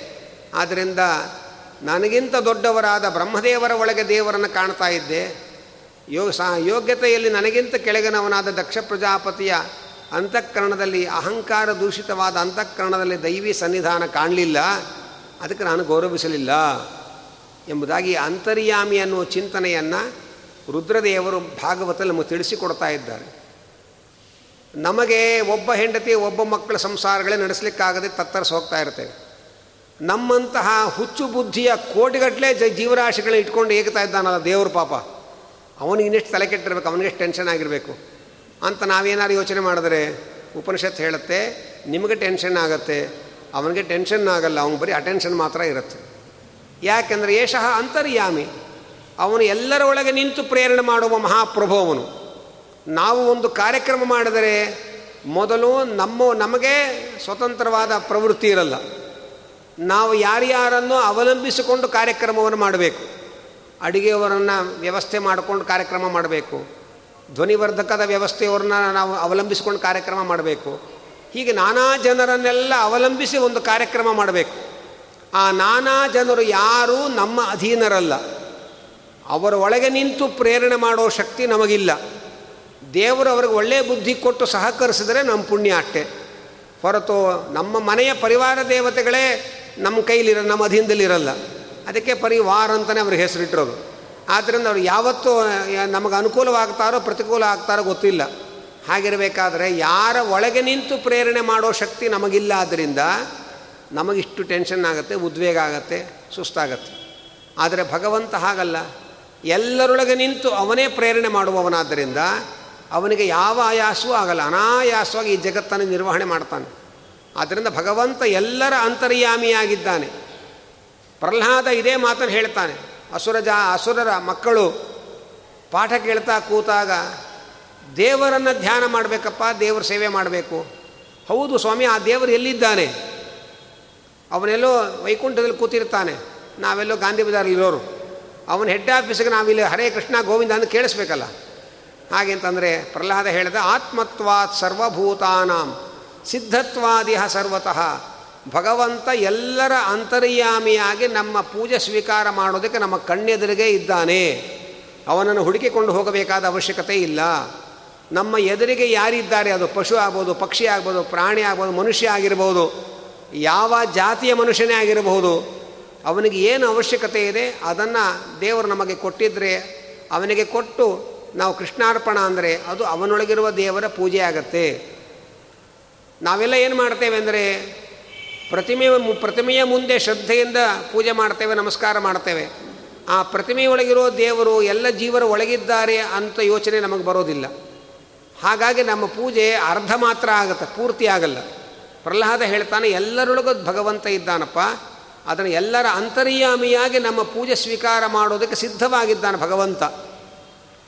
ಕೆಲವು ಸಾಧುಗಳು ಕಾಶಿಯಲ್ಲಿ ಸ್ನಾನ ಮಾಡಿ ಬಿಂದಿಗೆ ತುಂಬ ಗಂಗಾ ಜಲವನ್ನು ತುಂಬಿಕೊಂಡು ರಾಮೇಶ್ವರಕ್ಕೆ ಹೋಗಿ ಅಭಿಷೇಕ ಮಾಡಿಸಬೇಕು ಅಂತ ಹೊರಡ್ತಾ ಇದ್ದರು ಒಳ್ಳೆ ಮೇ, ಜೂನ್ ಬಿಸಿಲು. ಆ ಬಿಸಿಲಿನ ಝಳದಲ್ಲಿ ಒಂದು ನಾಯಿ ನೀರಿಲ್ಲದೆ ಬಾಯಾರಿ ಬಾಯಾರಿ ಹೊರಳಾಡ್ತಾ ಇದೆ ಪಾಪ. ಈ ಸಾಧುಗಳು ನೋಡಿದ್ರು, ಪಾಪ, ನಾಯಿಗೆ ತುಂಬ ಬಾಯಾರಿಕೆ ಅಂತ ಕಾಣುತ್ತೆ ಅಂತ ಅಂದ್ಕೊಂಡು ಮುಂದೆ ಹೋದರು. ಈ ಪಾಪ ಅಣ್ಣ ಅಯ್ಯೋ ಪಾಪ ಅಣ್ಣ ಕಂಪನಿಯವರು ಬಹಳ ಜನ ಸಿಗ್ತಾರೆ ನಮಗೆ. ಹಾಗೆ ಎಲ್ಲರ ಕೈಯಲ್ಲೂ ಬಿಂದಿಗೆ ತುಂಬ ನೀರಿದೆ. ನಾಯಿ ಬಾಯಾರಿ ಹೊರಳಾಡ್ತಾ ಇದೆ. ಆದರೆ ನಾಯಿ ಹತ್ರ ನಿಂತರು, ನಾಯಿಯ ಆ ದುಃಖ ನೋಡಿದ್ರು, ಪಾಪ ತುಂಬ ಬಾಯಾರಿಕೆ ಆಗಿದೆ ಅಂತ ಕಾಣುತ್ತೆ ನಾಯಿಗೆ. ಹೊರಳಾಡ್ತಾ ಇದೆ, ತುಂಬ ಬಿಸಿಲು ಅಂದ್ಕೊಂಡು ಮುಂದೆ ಹೋದರು. ಆ ಗುಂಪಿನಲ್ಲಿದ್ದ ಒಬ್ಬ ಸಾಧುವಿಗೆ ಅನಿಸ್ತು, ಎಲ್ಲೋ ರಾಮೇಶ್ವರಕ್ಕೆ ಹೋಗಿ ಅಭಿಷೇಕ ಮಾಡಬೇಕು ಅಂತ ತೊಗೊಂಡು ಹೋಗ್ತಾ ಇದ್ದೇವೆ. ಆ ಭಗವಂತ ಈ ನಾಯಿ ಒಳಗೂ ಇದ್ದಾನಲ್ವಾ? ನಾನು ಇಲ್ಲಿ ನಾಯಿಗೆ ಕುಡಿಯಕ್ಕೆ ನೀರು ಕೊಟ್ಟು ಆ ನಾಯಿ ಬದುಕಿದರೆ ಕೃಷ್ಣಾರ್ಪಣ ಮಸ್ತು ಅಂತ ಹೇಳಿದ್ರೆ ಆ ರಾಮೇಶ್ವರ ನನಗಿಲ್ಲೇ ತೃಪ್ತನಾಗ್ತಾನೆ. ಮತ್ತು ನಾನು ಯಾಕೆ ಒದ್ದಾಡಬೇಕು? ಇಲ್ಲೇ ದೇವರು ಇರಬೇಕಾದ್ರೆ. ತನ್ನ ಬಿಂದಿಗೆಯಲ್ಲಿರುವ ನೀರನ್ನು ಆ ನಾಯಿಗೆ ಹಾಕಿದ. ನಾಯಿ ಕೂಡಿದು ಚೇತರಿಸ್ಕೊಂಡು ಎದ್ದು ನಿಂತ್ಕೊಳ್ತು. ಕೃಷ್ಣಾರ್ಪಣ ಅಂತಂದ. ಇದು ಸರ್ವಾಂತರ್ಯಾಮಿ ಅನ್ನೋ ಚಿಂತನೆ ಇದ್ದಾಗ ಇಂಥ ನಡವಳಿಕೆ ನಮ್ಮಲ್ಲಿ ಕಂಡುಬರುತ್ತೆ. ಸರ್ವಾಂತರ್ಯಾಮಿ ಅಂತ ಬರೀ ಹೇಳಿಕೊಂಡು ಹೋದ್ರೆ ಸಾಲದು. ಅದು ನಮ್ಮ ಜೀವನದಲ್ಲಿ ಅಳವಡಿಸಿಕೊಂಡಾಗ ಇಂಥ ಒಂದು ವಿಶೇಷವಾದಂಥ ಪ್ರವೃತ್ತಿ ನಮ್ಮಲ್ಲಿ ಉಂಟಾಗತ್ತೆ. ನಾವು ಮನೆಯೊಳಗೆ ಹೆಂಡತಿಯನ್ನು ಚಿತ್ರಹಿಂಸೆ ಕೊಟ್ಟು ಇಲ್ಲಿ ಬಂದು ಪ್ರದಕ್ಷಿಣೆ ಹಾಕ್ತೇವೆ. ಅಥವಾ ಗಂಡನಿಗೆ ಚಿತ್ರಹಿಂಸೆ ಕೊಟ್ಟು ಇಲ್ಲಿ ಬಂದು ಪ್ರದಕ್ಷಿಣೆ ಹಾಕ್ತೇವೆ. ತಂದೆ ತಾಯಿಗಳನ್ನು ಬಾಯಿಗೆ ಬಂದಾಗ ಬೈದು ಇಲ್ಲಿ ಬಂದು ಪ್ರದಕ್ಷಿಣೆ ಹಾಕ್ತೇವೆ. ಆ ಭಗವಂತ ಅಲ್ಲಯ್ಯ ರಿಯಾಕ್ಷನ್ ಕೊಡೋ ದೇವರು ನಿನ್ನ ಮನೆಯೊಳಗೆ ಇದ್ದಾರೆ. ನಾನು ರಿಯಾಕ್ಷನ್ ಕೊಡೋದೇವರು ಸುಮ್ಮನೆ ನಿಂತಿರೋ ದೇವರು. ಇಲ್ಲಿ ಯಾಕೆ ಬರ್ತೀವಿ ಮತ್ತು ಅಲ್ಲಿ ಸೇವೆ ಮಾಡ್ಕೊಂಡು ಇಲ್ಲಿಗೆ ಬಾ. ಹಾಗೆ ಅಂತ ಭಗವಂತ ನಮ್ಮನ್ನು ವಾಪಸ್ ಕಳಿಸ್ತಾನೆ. ಆದ್ದರಿಂದ ಮನೆಯೊಳಗಿರತಕ್ಕಂತಹ ಯಾವ ಯಾವ ಜೀವರಿದ್ದಾರೆ, ಅವರೊಳಗೆ ಭಗವಂತ ಅಂತರ್ಯಾಮಿಯಾಗಿದ್ದಾನೆ, ಆದ್ದರಿಂದ ಆ ಜೀವರ ಒಳಗಿರುವ ಅಂತರ್ಯಾಮಿಯಾಗಿರುವ ಭಗವಂತನನ್ನು ನಮ್ಮ ನಮ್ಮ ನಡವಳಿಕೆಗಳಿಂದ, ನಮ್ಮ ಸವಿಯಾದ ಮಾತಿನಿಂದ, ವಿನಯ ವಿಧೇಯತೆಗಳಿಂದ ಅವರನ್ನು ಸಂತೋಷಪಡಿಸಿದರೆ, ಆಗ ಇಲ್ಲಿ ಬಂದು ಪ್ರದಕ್ಷಿಣೆ ಹಾಕಿದ್ದು ಸಾರ್ಥಕ ಆಗುತ್ತೆ. ಯಾಕೆಂದರೆ ಈ ದೇವರು ಅಲ್ಲೇ ಇದ್ದು ಪರೀಕ್ಷೆ ಮಾಡ್ತಾನೆ, ಆಮೇಲೆ ಇಲ್ಲಿ ಬರ್ತಾನೆ ನಮ್ಮ ಜೊತೆಗೆ ಅವನು. ಆದ್ದರಿಂದ ಸರ್ವಾಂತರ್ಯಾಮಿ ದೇವರು ಅನ್ನುವ ಯೋಚನೆ ನಾವು ಗಟ್ಟಿಯಾಗಿ ರೂಢಿಸಿಕೊಂಡಾಗ ಇಂತಹ ಉತ್ತಮವಾದ ನಡವಳಿಕೆಗಳು ನಮ್ಮಲ್ಲಿ ಕಂಡುಬರುತ್ತೆ. ಒಬ್ಬ ಸಾಹುಕಾರ ಒಂದು ಗೊನೆ ಬಾಳೆಹಣ್ಣನ್ನು ದೇವಸ್ಥಾನಕ್ಕೆ ಅಂತ ನೈವೇದ್ಯಕ್ಕೆ ಅಂತ ಕಳುಹಿಸಿಕೊಟ್ಟ. ಒಬ್ಬ ಹುಡುಗನ ಕೇಳಿ ಕಳಿಸ್ಕೊಟ್ಟ ಪಾಪ. ಆ ಹುಡುಗ ಆ ಗೊನೆಯನ್ನು ಹೊತ್ತುಕೊಂಡು ನಡ್ಕೊಂಡು ಬರ್ತಾ ಇದ್ದ. ಸ್ವಲ್ಪ ತುಂಬ ದೂರ ಇತ್ತು ದೇವಸ್ಥಾನ. ದಾರಿಯಲ್ಲಿ ತುಂಬ ಆಯಾಸ ಆಗಿ ಹಸುವೆ ಹತ್ಕೊಳ್ತು ಪಾಪ ಆ ಹುಡುಗನಿಗೆ. ಅವು ತುಂಬ ಹಸಿವೆ ಆಯಿತು ದಿಕ್ತೋಚಲಿಲ್ಲ. ಗೊನೆ ತುಂಬ ಕೈಯಲ್ಲಿ ಬಾಳೆಹಣ್ಣಿದೆ ಅಂಥೇಳಿ ಎರಡು ಬಾಳೆಹಣ್ಣು ನಾನು ತಿಂದರೆ ಏನು ತಪ್ಪಿಲ್ಲ. ಎರಡು ಬಾಳೆಹಣ್ಣು ತಿಂದ ಮಿಕ್ಕಿದಷ್ಟು ತೊಗೊಂಡು ಹೋಗಿ ದೇವಸ್ಥಾನಕ್ಕೆ ಕೊಟ್ಟ. ಮರುದಿವಸ ಯಜಮಾನನಿಗೆ ಆ ಬಾಳೆಹಣ್ಣು ಕಳಿಸಿದ್ನಲ್ಲ. ಅವನಿಗೆ ಸ್ವಪ್ನದಲ್ಲಿ ದೇವರು ಹೇಳಿದ್ರಂತೆ, ಅಲ್ಲಯ್ಯ, ಒಂದು ಕೊನೆ ಬಾಳೆಹಣ್ಣು ಕೊಡು ಅಂದರೆ ಎರಡೇ ಬಾಳೆಹಣ್ಣು ಕೊಟ್ಟಿಲ್ಲ ನನಗೆ ನೀನು? ಅಂತ ಹೇಳಿದ್ನಂತವನು. ಅಂದರೆ ಅಲ್ಲಿ ಹೋಗಿ ಏನು ಒಂದು ಕೊನೆ ಕೊಟ್ಟ ಆ ಹಸಿದ ಮಗು ತಿಂತಲ್ಲ ಎರಡು ಬಾಳೆಹಣ್ಣು, ಅದು ದೇವರಿಗೆ ಸೇರಿತು. ಇದು ಸರ್ವಾಂತರ್ಯಾಮಿ ಅನ್ನುವ ಚಿಂತನೆ ಒಳಗೆ ನಾವು ಗಮನಿಸಬೇಕಾದಂತಹ ಅಂಶಗಳು ಅನ್ನೋದನ್ನು ನಾವು ಯೋಚನೆ ಮಾಡಬೇಕು. ಹೀಗೆ ನಮ್ಮ ದಿನನಿತ್ಯ ಅನೇಕ ಅಪರಾಧಗಳನ್ನು ನಾವು ಮಾಡ್ತಾ ಇರ್ತೇವೆ. ಆದ್ದರಿಂದ ಭಗವಂತನನ್ನು ಎಲ್ಲರೊಳಗೆ ಗುರುತಿಸುವಂತಹ ದೊಡ್ಡಸ್ತಿಕೆಯನ್ನು ನಾವು ಬೆಳೆಸಿಕೊಳ್ಳದೆ ಹೋದರೆ ನಾವು ದೈವಭಕ್ತರಾಗಲಿಕ್ಕೆ ಸಾಧ್ಯವಿಲ್ಲ. ಪ್ರಹ್ಲಾದ ಹೇಳಿದ ಮಾತು ಅದನ್ನೇ. ಏಷಃ ಅಂತರ್ಯಾಮಿ ಈ ಭಗವಂತ ಎಲ್ಲರೊಳಗೆ ಅಂತರ್ಯಾಮಿಯಾಗಿದ್ದಾನೆ. ಅಷ್ಟೇ ಅಲ್ಲ, ಏಷ ಯೋನಿ ಸರ್ವಸ್ಯ. ಇವನು ಎಲ್ಲದಕ್ಕೂ ಕಾರಣನಾಗಿದ್ದಾನೆ, ಎಲ್ಲವನ್ನೂ ಸೃಷ್ಟಿ ಮಾಡಿದವನಾಗಿದ್ದಾನೆ ಈ ಭಗವಂತ. ಪ್ರಭವ ಅಪ್ಯಯೌಹಿ ಭೂತಾನಾಂ. ಎಲ್ಲ ಜೀವರಿಗೆ ಸೃಷ್ಟಿ ಲಯಗಳನ್ನು ಮಾಡುವವನೇ ಇವನು. ಈಗ ಎಲ್ಲ ವಸ್ತುಗಳಿಗೆ ಉತ್ಪಾದಕನಾಗಿದ್ದಾನೆ. ಆದ್ದರಿಂದ ನಾವೆಲ್ಲರೂ ಅವನ ಋಣದಲ್ಲಿರೋರು ಅಂತ ಹೇಳ್ತಾ ಇದ್ದಾರೆ. ಶಾಸ್ತ್ರದಲ್ಲಿ ಒಂದು ಮಾತು ಬರುತ್ತೆ. ಮನುಷ್ಯ ಈ ಸಮಾಜದಲ್ಲಿ ಹೇಗಿರಬೇಕು? ಅದಕ್ಕೆ ಹೇಳ್ತಾರೆ, ಗೃಹೇಶು ಅತಿಥಿವದ್ವಸೇತ್ ಅಂತ ಒಂದು ಮಾತು ಹೇಳ್ತಾರೆ ಶಾಸ್ತ್ರದಲ್ಲಿ. ನಮ್ಮ ಮನೆ ಬಂದ ಅತಿಥಿಗಳು ಹೇಗಿರ್ತಾರೋ ಹಾಗೆ ನಾವು ಸಮಾಜದಲ್ಲಿ ಇರಬೇಕು. ಏನು ಹಾಗಂದ್ರೆ ಅರ್ಥ? ನಮ್ಮ ಮನೆಗೆ ಬರೋ ಅತಿಥಿಗಳು ಬರೇ ನಾವು ಏನು ಕೊಡ್ತೀವೋ ತಿನ್ಕೊಂಡು ಹೋಗ್ತಾರೆ, ಏನು ಕೆಲಸ ಮಾಡಲ್ಲ. ಆದರೆ ನಾವು ಕೂಡ ಹಾಗೇ ಇರಬೇಕು, ಏನು ಕೆಲಸ ಮಾಡಬಾರ್ದು ಕೊಟ್ಟಿದ್ದು ತಿನ್ಕೊಂಡು ಹೋಗ್ತಾ ಇರಬೇಕು. ಹಾಗರ್ಥ ಅಲ್ಲ. ಅತಿಥಿ ನಮ್ಮ ಮನೆ ಒಳಗೆ ಬ, ಬಂದವರು ನಮ್ಮ ಮನೆಯ ಯಾವುದೇ ವಸ್ತುಗಳ ಮೇಲೆ ಅವರು ಅಭಿಮಾನ ಬೆಳೆಸ್ಕೊಳ್ಳಲ್ಲ. ಯಾಕೆ, ಇದು ಯಾವುದು ನಂದಲ್ಲ, ಇದು ಕಂಡವ್ರ ಮನೆ ಅನ್ನೋ ಎಚ್ಚರಿಕೆ ಇರುತ್ತೆ ಅಂತ ಅಂದ್ಕೊಂಡ್ಯಾರ ಅವರು ಅಂದ್ಕೊಂಡು ಹೇಳ್ತಾ ಆದ್ದರಿಂದ ಮನೆಗೆ ಬಂದ ಅತಿಥಿಗಳು ನಮ್ಮ ಮನೆಯ ಇನ್ನೊಬ್ಬರ ಮನೆಯ ಯಾವ ವಸ್ತುವಿನ ಮೇಲೂ ನನ್ನ ಅನ್ನುವ ಭಾವನೆ ಇರಲ್ಲ. ಇದೆಲ್ಲ ಅವರಿಗೆ ಸೇರಿದ್ದು ನಂದಲ್ಲ. ಅನ್ನೋ ಎಚ್ಚರಿಕೆ ಇರುತ್ತೆ. ಹಾಗೆಯೇ ಮನುಷ್ಯ ತನ್ನ ಮನೆಯಲ್ಲೂ ಕೂಡ ಇದೇ ಎಚ್ಚರಿಕೆಯಲ್ಲಿರಬೇಕು ಅಂದರೆ ಈ ಸಮಾಜದ ಎಲ್ಲ ವಸ್ತುಗಳು ಕೂಡ ದೇವರು ಸೃಷ್ಟಿ ಮಾಡಿದ್ದು. ಆದ್ದರಿಂದ ಇದ್ಯಾವುದು ನಂದಲ್ಲ. ಹೇಗೆ ಇನ್ನೊಬ್ಬರ ಮನೆಗೆ ಹೋದಾಗ ಅವರ ಅನುಮತಿ ಪಡೆದು ಅವರ ವಸ್ತುವನ್ನು ನಾವು ಬಳಸ್ತೇವೋ, ಹಾಗೆ ದೇವರ ಅನುಮತಿ ಪಡೆದು ದೇವರು ಸೃಷ್ಟಿ ಮಾಡಿರುವ ವಸ್ತುವನ್ನು ನಾವು ಬಳಸಬೇಕು. ಅಲ್ಲ, ಅಲ್ಲೇನೋ ನಾವು ಅನುಮತಿ ಕೊಡ್ಬೋದು. ದೇವರು ನಮಗೆಲ್ಲ ಅನುಮತಿ ಕೊಡ್ತಾನೆ. ಹಾಗೆ ನಮಗೆ ಪ್ರಶ್ನೆ ಬರುತ್ತೆ.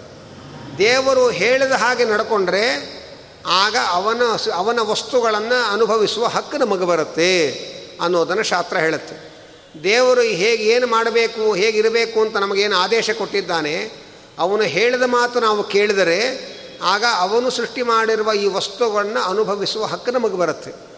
ಅವನು ಹೇಳಿದ ಹಾಗೆ ಕೇಳದೇ ಇದ್ದರೆ ಇದು ಯಾವುದನ್ನು ಅನುಭವಿಸುವ ಹಕ್ಕು ನಮಗಿರೋದಿಲ್ಲ. ಆದ್ದರಿಂದ ಎಲ್ಲವೂ, ಎಲ್ಲವನ್ನೂ ಸೃಷ್ಟಿ ಮಾಡಿದವನು ಒಂದು ಕಾಲಕ್ಕೆ ಅದನ್ನು ಲಯಗೊಳಿಸುವವನು, ಇದ್ದ ಸೃಷ್ಟಿಯಿಂದ ಲಯದ ಮಧ್ಯದವರೆಗೆ ಅದನ್ನು ಸಂರಕ್ಷಣೆ ಮಾಡುವವನು ಎಲ್ಲವೂ ಭಗವಂತ ಅಂತ ಹೇಳ್ತಾ ಇದ್ದಾರೆ. ಈ ಸೃಷ್ಟಿ ಸ್ಥಿತಿ ಲಯಕರ್ತ ಅಂತ ಏನು ಹೇಳ್ತಾರೆ, ಇದರ ಮುಂದೆ ಬಹಳ ವಿಸ್ತಾರವಾಗಿ ವಿಚಾರ ಮಾಡ್ತಾರೆ. ನಮಗೆಲ್ಲರಿಗೂ ಕೂಡ ತಿಳ್ಕೊಳ್ಬೇಕಾದ ಅನೇಕ ಸಂಗತಿಗಳನ್ನು ಮುಂದೆ ಬಹಳ ಪ್ರಮುಖವಾದ ಸಂಗತಿಗಳನ್ನು ಉಪನಿಷತ್ ಮುಂದೆ ಹೇಳುತ್ತೆ. ಶ್ರೀಮದ್ ವಾದಿರಾಜರು ಒಂದು ಚಿಂತನೆ ಮಾಡ್ತಾರೆ ಇದು ತಮ್ಮ ಯುಕ್ತಿ ಮಲ್ಲಿಕಾ ಗ್ರಂಥದಲ್ಲಿ. ಲೋಕದಲ್ಲಿ ಒಂದು ಪ್ರಸಿದ್ಧಿ ಇದೆ. ಬ್ರಹ್ಮದೇವರು ಸೃಷ್ಟಿ ಮಾಡ್ತಾರೆ. ವಿಷ್ಣು ರಕ್ಷಣೆ ಮಾಡ್ತಾನೆ. ಶಿವ ಸಂಹಾರ ಮಾಡ್ತಾನೆ ಅಂತ ಲೋಕದಲ್ಲಿ ಒಂದು ಪ್ರಸಿದ್ಧಿ ಇದೆ. ಆದರೆ ಇದರ ಸೂಕ್ಷ್ಮವಾದ ರಹಸ್ಯವನ್ನು ನಾವು ತಿಳ್ಕೊಂಡಿಲ್ಲ ಅಂತ ಶಾಸ್ತ್ರ ಹೇಳುತ್ತೆ. ಏನು ಅಂತಂದರೆ ಈ ಬ್ರಹ್ಮ, ವಿಷ್ಣು, ಮಹೇಶ್ವರ ಅಂತ ಹೇಳ್ತೀವಲ್ಲ, ಇದು ಯಾರು? ಇಬ್ಬರಿದ್ದಾರೆ ಒಂದು ಮಾಯಾ ಎಂಬ ಲಕ್ಷ್ಮೀದೇವಿಯಲ್ಲಿ ವಾಸುದೇವ ರೂಪಿಯಾದ ಭಗವಂತ ಮೂರು ರೂಪದಿಂದ ಅವನೇ ಪ್ರಕಟನಾಗ್ತಾನೆ. ಆ ಭಗವಂತನ ಮೂರು ರೂಪಕ್ಕೆ ಬ್ರಹ್ಮ ವಿಷ್ಣು ಮಹೇಶ್ವರ ಅಂತ ಹೆಸರು. ಆ ಭಗವಂತನ ಬ್ರಹ್ಮರೂಪ ಇದೆಯಲ್ಲ. ಭಗವಂತನ ಬ್ರಹ್ಮರೂಪ ಚತುರ್ಮುಖ ಬ್ರಹ್ಮದೇವರ ಅಂತರ್ಗತನಾಗಿದ್ದುಕೊಂಡು ಚತುರ್ಮುಖ ಬ್ರಹ್ಮದೇವರಿಂದ ಸೃಷ್ಟಿ ಆಗಬೇಕೋ ಅದನ್ನು ಸೃಷ್ಟಿ ಮಾಡಿಸ್ತಾನೆ. ಆದ್ದರಿಂದ ಮೂಲತಃ ಸೃಷ್ಟಿಕರ್ತ ಯಾರು ಅಂದರೆ ಭಗವಂತನೇ. ಭಗವಂತನ, ಭಗವಂತನದ್ದೇ ಒಂದು ಶಿವ ಅನ್ನುವ ರೂಪ ಇದೆ. ಆ ತನ್ನ ಶಿವರೂಪವನ್ನು ಪಾರ್ವತೀಪತಿಯಾದ ಶಿವನೊಳಗೆ ಇಡ್ತಾನೆ.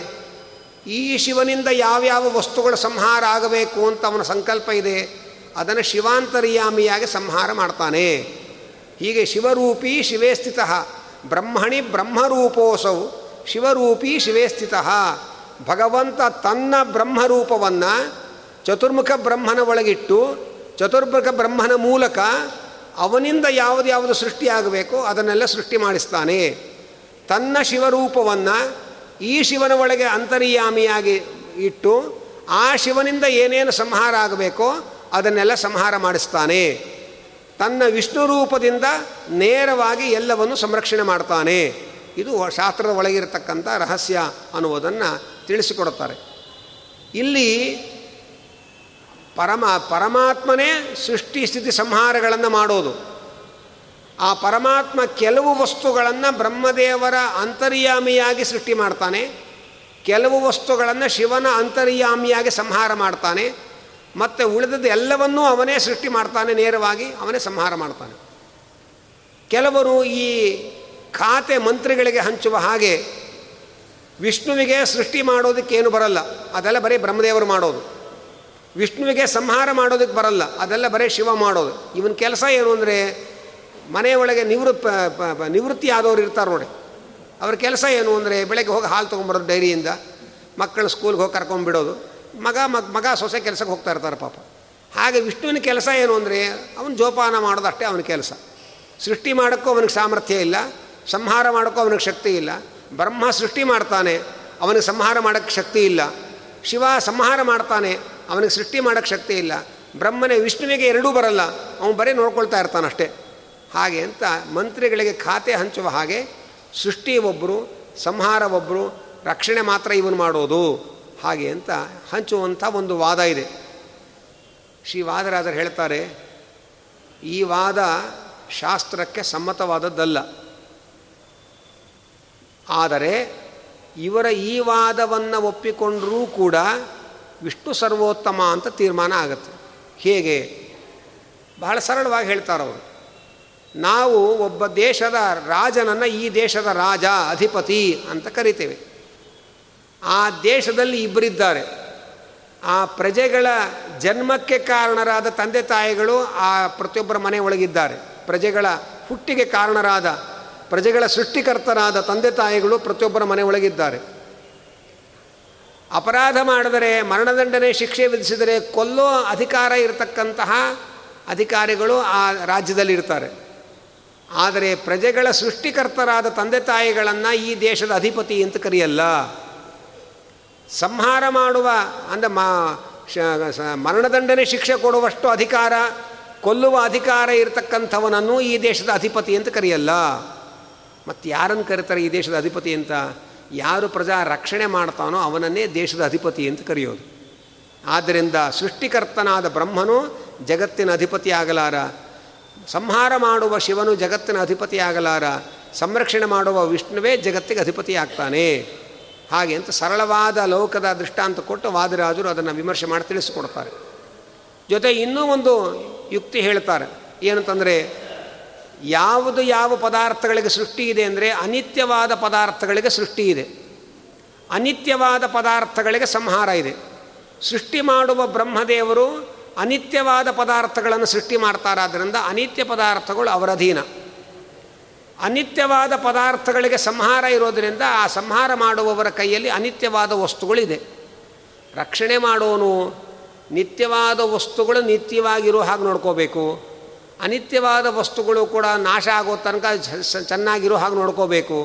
ಆದ್ದರಿಂದ ನಿತ್ಯ ಅನಿತ್ಯ ಎಲ್ಲ ವಸ್ತುಗಳ ರಕ್ಷಣೆಯ ಹೊಣೆ ವಿಷ್ಣುವಿನದ್ದು ಅಂತಂದ ಮೇಲೆ ಅವನೇ ಸರ್ವೋತ್ತಮನಾಗಬೇಕಲ್ಲ ಅಂತ ವಾದರಾಜರು ಹೇಳ್ತಾರೆ. ಕೆಲವರಿಗೆ ನೀವು ಶಿವನನ್ನು ಬೈತಾ ಇದ್ದೀರಿ, ಬ್ರಹ್ಮನನ್ನು ಬೈತಾ ಇದ್ದೀರಿ. ಶಿವ ಮತ್ತು ಬ್ರಹ್ಮ ನಮ್ಮಿಂದ ದೊಡ್ಡವರಾಗಲ್ಲ, ನಮ್ಮಿಂದ ಸಣ್ಣವರು ಆಗಲ್ಲ. ಅವರವರ ಸ್ಥಾನದಲ್ಲಿ ಅವರವರಿದ್ದಾರೆ. ಅವರವರ ಮಹಿಮೆ ಏನು ಅನ್ನುವುದನ್ನು ನಾವು ನೀವು ಕೂತು ಚರ್ಚೆ ಮಾಡಿ ತೀರ್ಮಾನ ಮಾಡೋದಲ್ಲ. ಶಾಸ್ತ್ರ ಏನು ಹೇಳುತ್ತೆ ಅದನ್ನು ನಾವು ಒಪ್ಕೋಬೇಕು. ಆದ್ದರಿಂದ ಶಾಸ್ತ್ರದಲ್ಲಿ ಯಾರ್ಯಾರ ಶಕ್ತಿ ಮಹಿಮೆಗಳನ್ನು ಏನೇನು ಹೇಳಿದ್ದಾರೆ, ಅದನ್ನು ನಾವಿವು, ನಾವು ಒಪ್ಪಿಕೊಳ್ಬೇಕೇ ಹೊರತು ನಾವ್ಯಾರೋ ದೇವತೆಯನ್ನು ದೊಡ್ಡವ್ರು ಮಾಡ್ತೇವೆ ನಾವ್ಯಾರೋ ದೇವತೆ ಚಿಕ್ಕವ್ರು ಮಾಡ್ತೇವೆ, ಅವ್ರಿಗೆ ಅಷ್ಟು ಹಣೆ ಬರಹ ಬಂದಿಲ್ಲ. ನಮ್ಮ, ನಮ್ಮಿಂದ ದೊಡ್ಡವರಾಗುವಷ್ಟು ತೊಂದರೆ ಅವರಿಗೇನು ಬಂದಿಲ್ಲ. ಅವರೆಲ್ಲ ದೊಡ್ಡವರೇ. ಅವರವರ ಸ್ಥಾನದಲ್ಲಿ ಅವರವರಿದ್ದಾರೆ. ಆದ್ದರಿಂದ ಅವರವರ ಎತ್ತರ ಏನು, ಅವರವರ ಸಾಮರ್ಥ್ಯಗಳೇನು ಅನ್ನುವುದನ್ನು ವೇದಶಾಸ್ತ್ರ ಪುರಾಣಗಳ ಆಧಾರದಲ್ಲಿ ನಾವು ತೀರ್ಮಾನ ಮಾಡಿಕೊಳ್ಬೇಕೇ ಹೊರತು ನಾವು ನಾವು ಕೂತ್ಕೊಂಡು ಜಗಳ ಆಡಿ ತೀರ್ಮಾನ ಮಾಡೋದಲ್ಲ ಅನ್ನೋದನ್ನು ಮೊದಲು ತಿಳ್ಕೋಬೇಕು. ಅನಂತರ ರಕ್ಷಣೆ ಮಾಡತಕ್ಕಂಥವನು ವಿಷ್ಣು ಅಂತ ಹೇಳಿದ ಮೇಲೆ ಸೃಷ್ಟಿಕರ್ತನಾದ ಬ್ರಹ್ಮನನ್ನು ಅವನೇ ರಕ್ಷಣೆ ಮಾಡಬೇಕು. ಸಂಹಾರಕರ್ತನಾದ ಶಿವನನ್ನು ಅವನೇ ರಕ್ಷಣೆ ಮಾಡಬೇಕು ಅಂದಮೇಲೆ ಇನ್ಯಾರು ಸರ್ವೋತ್ತಮರಾಗ್ತಾರಯ್ಯ ಅಂತಾರೆ ವಾದರಾಜರು. ಯಾಕೆಂದ್ರೆ ಅವ್ರ ಸೃಷ್ಟಿ ಮಾತ್ರ ಅವ್ರ ಕೈಯಲ್ಲಿ, ಸಂಹಾರ ಮಾತ್ರ ಇವ್ರ ಕೈಯಲ್ಲಿ, ರಕ್ಷಣೆ ವಿಷ್ಣುವಿನಿಗೆ ಸೇರಿದ್ದು ಅಂತ ನೀವೇ ಹೇಳ್ತೀರಲ್ಲ. ಆದಮೇಲೆ ವಿಷ್ಣು, ರಕ್ಷಣೆ ಅನ್ನೋದು ವಿಷ್ಣುವಿನ ಅಧೀನ ಅವನ ಕೈಯಲ್ಲಿರೋದು ಅಂತ ನೀವೇ ಹೇಳಿದ ಮೇಲೆ ಸೃಷ್ಟಿಕರ್ತನಾದ ಬ್ರಹ್ಮನನ್ನು ಅವನೇ ರಕ್ಷಣೆ ಮಾಡಬೇಕು, ಲಯಕರ್ತನಾದ ಶಿವನನ್ನು ಅವನೇ ರಕ್ಷಣೆ ಮಾಡಬೇಕು, ಇವರಿಬ್ಬರನ್ನು ಅವನೇ ರಕ್ಷಣೆ ಮಾಡಿದ್ಮೇಲೆ ಅವನು ದೊಡ್ಡವನಾಗ್ತಾನೆ, ಇವ್ರು ದೊಡ್ಡವನಾಗ್ತಾನೆ ಯೋಚನೆ ಮಾಡು, ಹಾಗೆ ಅಂತ ಹೇಳ್ತಾ ಇದ್ದಾರೆ. ಆದ್ದರಿಂದ ನಾವು ಯಾರನ್ನು ನಮ್ಮ ವಾದಗಳಿಂದ ದೊಡ್ಡವರು ಮಾಡೋದಲ್ಲ, ನಮ್ಮ ವಾದಗಳಿಂದ ಯಾರನ್ನೋ ಚಿಕ್ಕದು ಮಾಡೋದಲ್ಲ, ಶಾಸ್ತ್ರದಲ್ಲಿ ಏನು ಹೇಳಿದ್ದಾರೆ ಅದನ್ನು ನಾವು ತಿಳ್ಕೊಳ್ಬೇಕು. ಇಡೀ ಜಗತ್ತಿನ ಸೃಷ್ಟಿ, ಸ್ಥಿತಿ, ಸಂಹಾರ, ನಿಯಮನ ಜ್ಞಾನ, ಅಜ್ಞಾನ, ಬಂಧ, ಮೋಕ್ಷ, ಇದೆಲ್ಲವನ್ನೂ ವಿಷ್ಣುವೇ ಮಾಡ್ತಾನೆ ಅಂತ ಯಾರು ಹೇಳಿದ್ದಾರೆ? ಶಿವನೇ ಶುಕಾಚಾರ್ಯರಾಗಿ ಭಾಗವತದಲ್ಲಿ ಹೇಳಿದ್ದಾರೆ. ಆದಮೇಲೆ ಶಿವನೇ ಹೇಳಿದ ಮಾತು ಹೊರತು ನಮ್ಮ ಮಾತಲ್ಲ ಅನ್ನೋದು ನಾವು ತಿಳ್ಕೊಳ್ಬೇಕು. ಹೀಗೆ ಆ ಭಗವಂತನ ಒಂದು ವ್ಯಕ್ತಿತ್ವದ ಎತ್ತರ ಏನಿದೆ? ಅದನ್ನು ನಾವು ಸರಿಯಾಗಿ ತಿಳ್ಕೊಳ್ಳದೆ ಹೋದರೆ ಯಾವುದೇ ಹಠ ಆಗ್ರಹಗಳಿಗೆ ಒಳಗಾಗದೆ ಮನಸ್ಸನ್ನು ಖಾಲಿ ಇಟ್ಟುಕೊಂಡು ಉಪನಿಷತ್ತು ಹೇಳಿದ್ದನ್ನು ನಮ್ಮ ತಲೆಯೊಳಗೆ ತುಂಬಿಕೊಳ್ಬೇಕೇ ಹೊರತು ನಮ್ಮ ತಲೆಯಲ್ಲಿ ಇರೋದನ್ನೇ ಉಪನಿಷತ್ತಲ್ಲಿ ತುಂಬೋ ಕಾರ್ಯಕ್ರಮ ಮಾಡಬಾರ್ದು. ಕ ತಲೆ ಖಾಲಿ ಇಟ್ಕೊಂಡ್ರೆ ಸತ್ಯ ಅರ್ಥ ಆಗುತ್ತೆ. ತಲೆ ಒಳಗೆ ಮೊದಲೇ ತುಂಬ್ಕೊಂಡು ಬಂದು ಕೂತ್ಕೊಂಡ್ರೆ ತಲೆ ಒಳಗಿರೋದೇ ಅರ್ಥ ಆಗುತ್ತೆ ಹೊರತು ಉಪನಿಷತ್ತಲ್ಲಿ ಹೇಳೋದು ನಮಗೆ ಅರ್ಥವಾಗಲ್ಲ. ಆದರೆ ಏಷ ಸರ್ವೇಶ್ವರ, ಏಷ ಸರ್ವಜ್ಞ ಏಷ ಅಂತರ್ಯಾಮಿ, ಏಷ ಯೋನಿ ಸರ್ವಸ್ಯ, ಪ್ರಭವ ಅಪ್ಯಯೋ ಹಿ ಭೂತಾನಾಂ.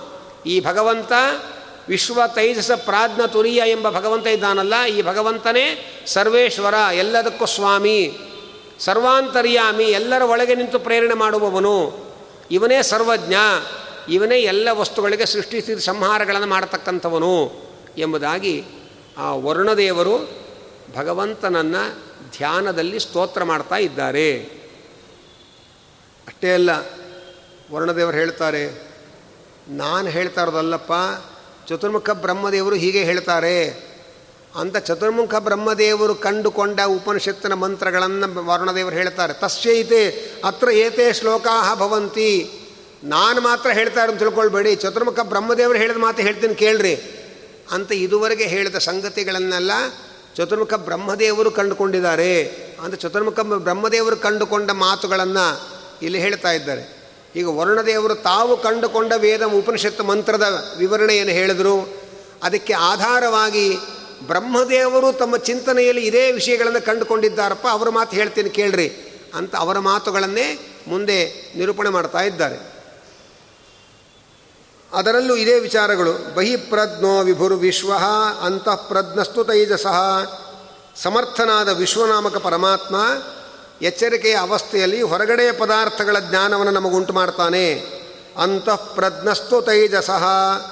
ತೈಜಸ ನಾಮಕ ಪರಮಾತ್ಮ ಒಳಗಿನ ಸ್ವಪ್ನ ಪದಾರ್ಥಗಳನ್ನು ಸೃಷ್ಟಿ ಮಾಡಿ ನಮಗೆ ತೋರಿಸಿಕೊಡ್ತಾನೆ. ಘನಪ್ರಜ್ಞಸ್ತಥಾ ಪ್ರಾಜ್ಞ. ಅವ್ಯ ಅವಿದ್ಯೆಯ ಆವರಣದಿಂದ ತುಂಬಿಕೊಂಡ ನಿದ್ರಾವಸ್ಥೆಯಲ್ಲಿರುವ ಜೀವನಿಗೆ ಅವನಿಗೆ ಹೊರಗಿನ ವಸ್ತುಗಳ ಜ್ಞಾನ ಉಂಟಾಗದೇ ಇರೋ ಹಾಗೆ, ಸ್ವಪ್ನ ಪದಾರ್ಥಗಳ ಜ್ಞಾನ ಉಂಟಾಗದೇ ಇರೋ ಹಾಗೆ, ಅವನ ಸ್ವರೂಪದ ಜ್ಞಾನ, ಕಾಲದ ಜ್ಞಾನ, ಸುಖದ ಜ್ಞಾನಗಳು ಬರೋ ಹಾಗೆ ಭಗವಂತ ಪ್ರಾಜ್ಞ ರೂಪದಿಂದ ಮಾಡ್ತಾನೆ. ಏಕಃ ಏವ ತ್ರಿಧಾಸ್ಥಿತ. ಒಬ್ಬನೇ ಭಗವಂತ ಮೂರು ರೂಪಗಳಿಂದ ಮೂರು ತರಹದ ಅವಸ್ಥೆಗಳಿಗೆ ಪ್ರೇರಕನಾಗಿದ್ದಾನೆ. ಆದ್ದರಿಂದ ನಾವು ಎಚ್ಚರಿಕೆಯಲ್ಲಿ ಏನೇನು ಕೆಲಸ ಮಾಡ್ತೇವೆ? ಇದೆಲ್ಲ ವಿಶ್ವನಾಮಕ ಪರಮಾತ್ಮ ಎಚ್ಚರಿಕೆ ಕೊಟ್ಟು ಮಾಡಿಸ್ತಾ ಇರೋದು. ನಿದ್ರೆಯಲ್ಲಿ ಕ, ಕನಸಿನಲ್ಲಿ ಏನೇನು ಕಾಣುತ್ತೇವೆ, ಇದೆಲ್ಲ ತೈಜಸ್ನಾಮಕ ಪರಮಾತ್ಮ ಇದನ್ನೆಲ್ಲ ನಮಗೆ ತೋರಿಸಿಕೊಡ್ತಾ ಇರೋದು. ನಿದ್ರೆಯಲ್ಲಿ ಏನು ಸುಖ ಪಡ್ತೇವೆ, ಇದೆಲ್ಲ ಪ್ರಾಜ್ಞನಾಮಕ ಪರಮಾತ್ಮ ಕೊಡ್ತಾ ಇರೋದು. ಆದ್ದರಿಂದ ಮೂರು ಅವಸ್ಥೆಗಳಿಗೆ ಪ್ರೇರಕನಾದವನು ಭಗವಂತ. ಅನ್ನುವ ಅವನ ಉಪಕಾರದ ಸ್ಮರಣೆಯನ್ನು ನಾವು ಪ್ರತಿ ಕ್ಷಣದಲ್ಲೂ ಪ್ರತಿನಿತ್ಯವೂ ಕೂಡ ಮಾಡಿಕೊಳ್ಬೇಕು ಅನ್ನೋದನ್ನು ಹೇಳ್ತಾ ಇದ್ದಾರೆ. ಅನಂತರ ಆಕಾಶೇ ಚ ಹೃದಯ ಪ್ರಾಜ್ಞ ತ್ರಿಧಾ ದೇಹೇ ವ್ಯವಸ್ಥಿತ. ನಾವು ಒಂದು ವಿಷಯ ತಿಳ್ಕೊಂಡ್ವಿ. ಬಲಗಣ್ಣಿನಲ್ಲಿ ಆ ವಿಶ್ವ ಇರ್ತಾನೆ, ಕಂಠದಲ್ಲಿ ತೇಜಸ ಇರ್ತಾನೆ, ಹೃದಯ, ಹೃದಯದಲ್ಲಿ ಪ್ರಾಜ್ಞ ಇರ್ತಾನೆ ಅಂತ ನಾವು ಕೇಳಿದ್ದೇವೆ. ಇದರೊಳಗೆ ಇನ್ನೂ ಸ್ವಲ್ಪ ಒಳಗೆ ಹೋಗಿ ಇನ್ನಷ್ಟು ಸೂಕ್ಷ್ಮ ಹೇಳ್ತಾರೆ. ಏನಂತಂದರೆ, ಇಲ್ಲಿ ಹುಬ್ಬಿನ ಮಧ್ಯದಲ್ಲಿ ಆಜ್ಞಾಚಕ್ರ ಅಂತಿದೆ. ಆಜ್ಞಾಚಕ್ರದಲ್ಲಿ, ಬಲಭಾಗದಲ್ಲಿ, ಬಲಗಣ್ಣಿನ ಬಳಿಯಲ್ಲಿ ವಿಶ್ವನಾಮಕ ಪರಮಾತ್ಮ ಇರ್ತಾನೆ. ಅನಂತರ ತೈಜಸ ನಾಮಕ ಪರಮಾತ್ಮ ವಿಶುದ್ಧಿ ಚಕ್ರ ಅಂತ ಇದೆ ಇನ್ನು ಇಲ್ಲಿ. ಆ ವಿಶುದ್ಧಿ ಚಕ್ರದ ಒಳಗೆ ಈ ಕಿರುನಾಲಿಗೆ ಅಂತೇನು ಹೇಳ್ತೇವೆ ಇಲ್ಲಿ. ಆ ಕಿರುನಾಲಿಗೆಯಲ್ಲಿ ತೈಜಸ ನಾಮಕ ಪರಮಾತ್ಮ ಇದ್ದು ಜೀವನನ್ನು ಅಲ್ಲಿ ಕೂಡಿಸಿ ಅವನಿಗೆ ಸ್ವಪ್ನ ಪದಾರ್ಥಗಳ ದರ್ಶನವನ್ನು ಮಾಡಿಸ್ತಾನೆ. ಹೃದಯಾಕಾಶದಲ್ಲಿ ಅನಾಹತ ಚಕ್ರ ಇದೆ.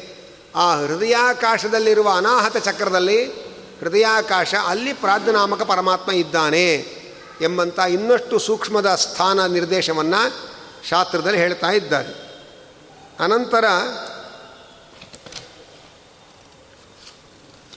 ವಿಶ್ವೋ ಹಿ ಸ್ಥೂಲಭುಂ ನಿತ್ಯಂ ತೈಜಸ ಪ್ರವಿವಿಕ್ತ ಭುಕು ವಿಶ್ವನಾಮಕ ಪರಮಾತ್ಮ ಸ್ಥೂಲವಾದ ವಸ್ತುಗಳಿಂದ ಆನಂದವನ್ನು ನಮಗೆ ಅನುಭವಕ್ಕೆ ಬರುವಂತೆ ಮಾಡ್ತಾನೆ.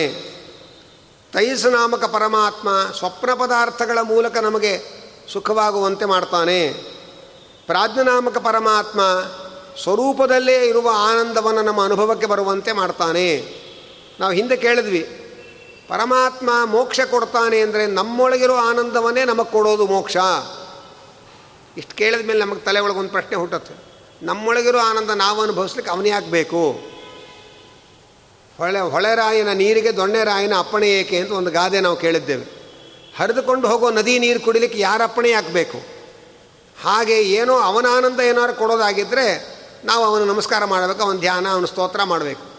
ನಮ್ಮೊಳಗಿರೋ ಆನಂದವನ್ನೇ ನಮಗೆ ಕೊಡೋದಕ್ಕೆ ದೇವರೇ ಹಾಕಬೇಕು ಹಾಗೆ ಅಂತ ಪ್ರಶ್ನೆ ಬರುತ್ತೆ. ಈ ಪ್ರಶ್ನೆಗೆ ಉತ್ತರ ಏನು ಅಂತ ಆಮೇಲೆ ನೋಡೋಣ. ಲೋಕದ ಒಂದು ಉದಾಹರಣೆ ನೋಡಿದಾಗ ಇದಕ್ಕೆ ಯಾಕೆ ದೇವರು ಬೇಕು ಅಂತ ಅರ್ಥ ಆಗತ್ತೆ. ಪುಟ್ಟ ಮಗುವಿಗೆ ಒಂದು ಮೂಸಂಬಿ ಹಣ್ಣು ಕೊಡ್ತೇವೆ. ಹಣ್ಣು ನೋಡಿ ಸಂತೋಷ ಪಡುವಂಥ ಕೆಟ್ಟ ಮಕ್ಕಳು ಇದ್ದ ಕಾಲದ ಕಥೆ ನಾ ಹೇಳ್ತಾ ಇರೋದು. ಈಗೆಲ್ಲ ಬೇರೆ ಬೇರೆ ಬೇ ಇಷ್ಟಿಷ್ಟುದ್ದ ಅದಕ್ಕೇನೇನು ಕೊಡೋ ಅದು ಹೆಸರುಗಳು ನಮಗೆ ಬರೋಲ್ಲ. ಅಂತಂಥ ಚಾಕ್ಲೇಟ್ ಕೊಟ್ಟರೆ ಅವ್ರು ಸಮಾಧಾನ ಆಗೋದು. ಹಣ್ಣು ಕೊಟ್ಟರೂ ಖುಷಿ ಪಡುವಂಥ ಕೆಟ್ಟ ಮಕ್ಕಳಿದ್ದರು ಒಂದು ಕಾಲದಲ್ಲಿ.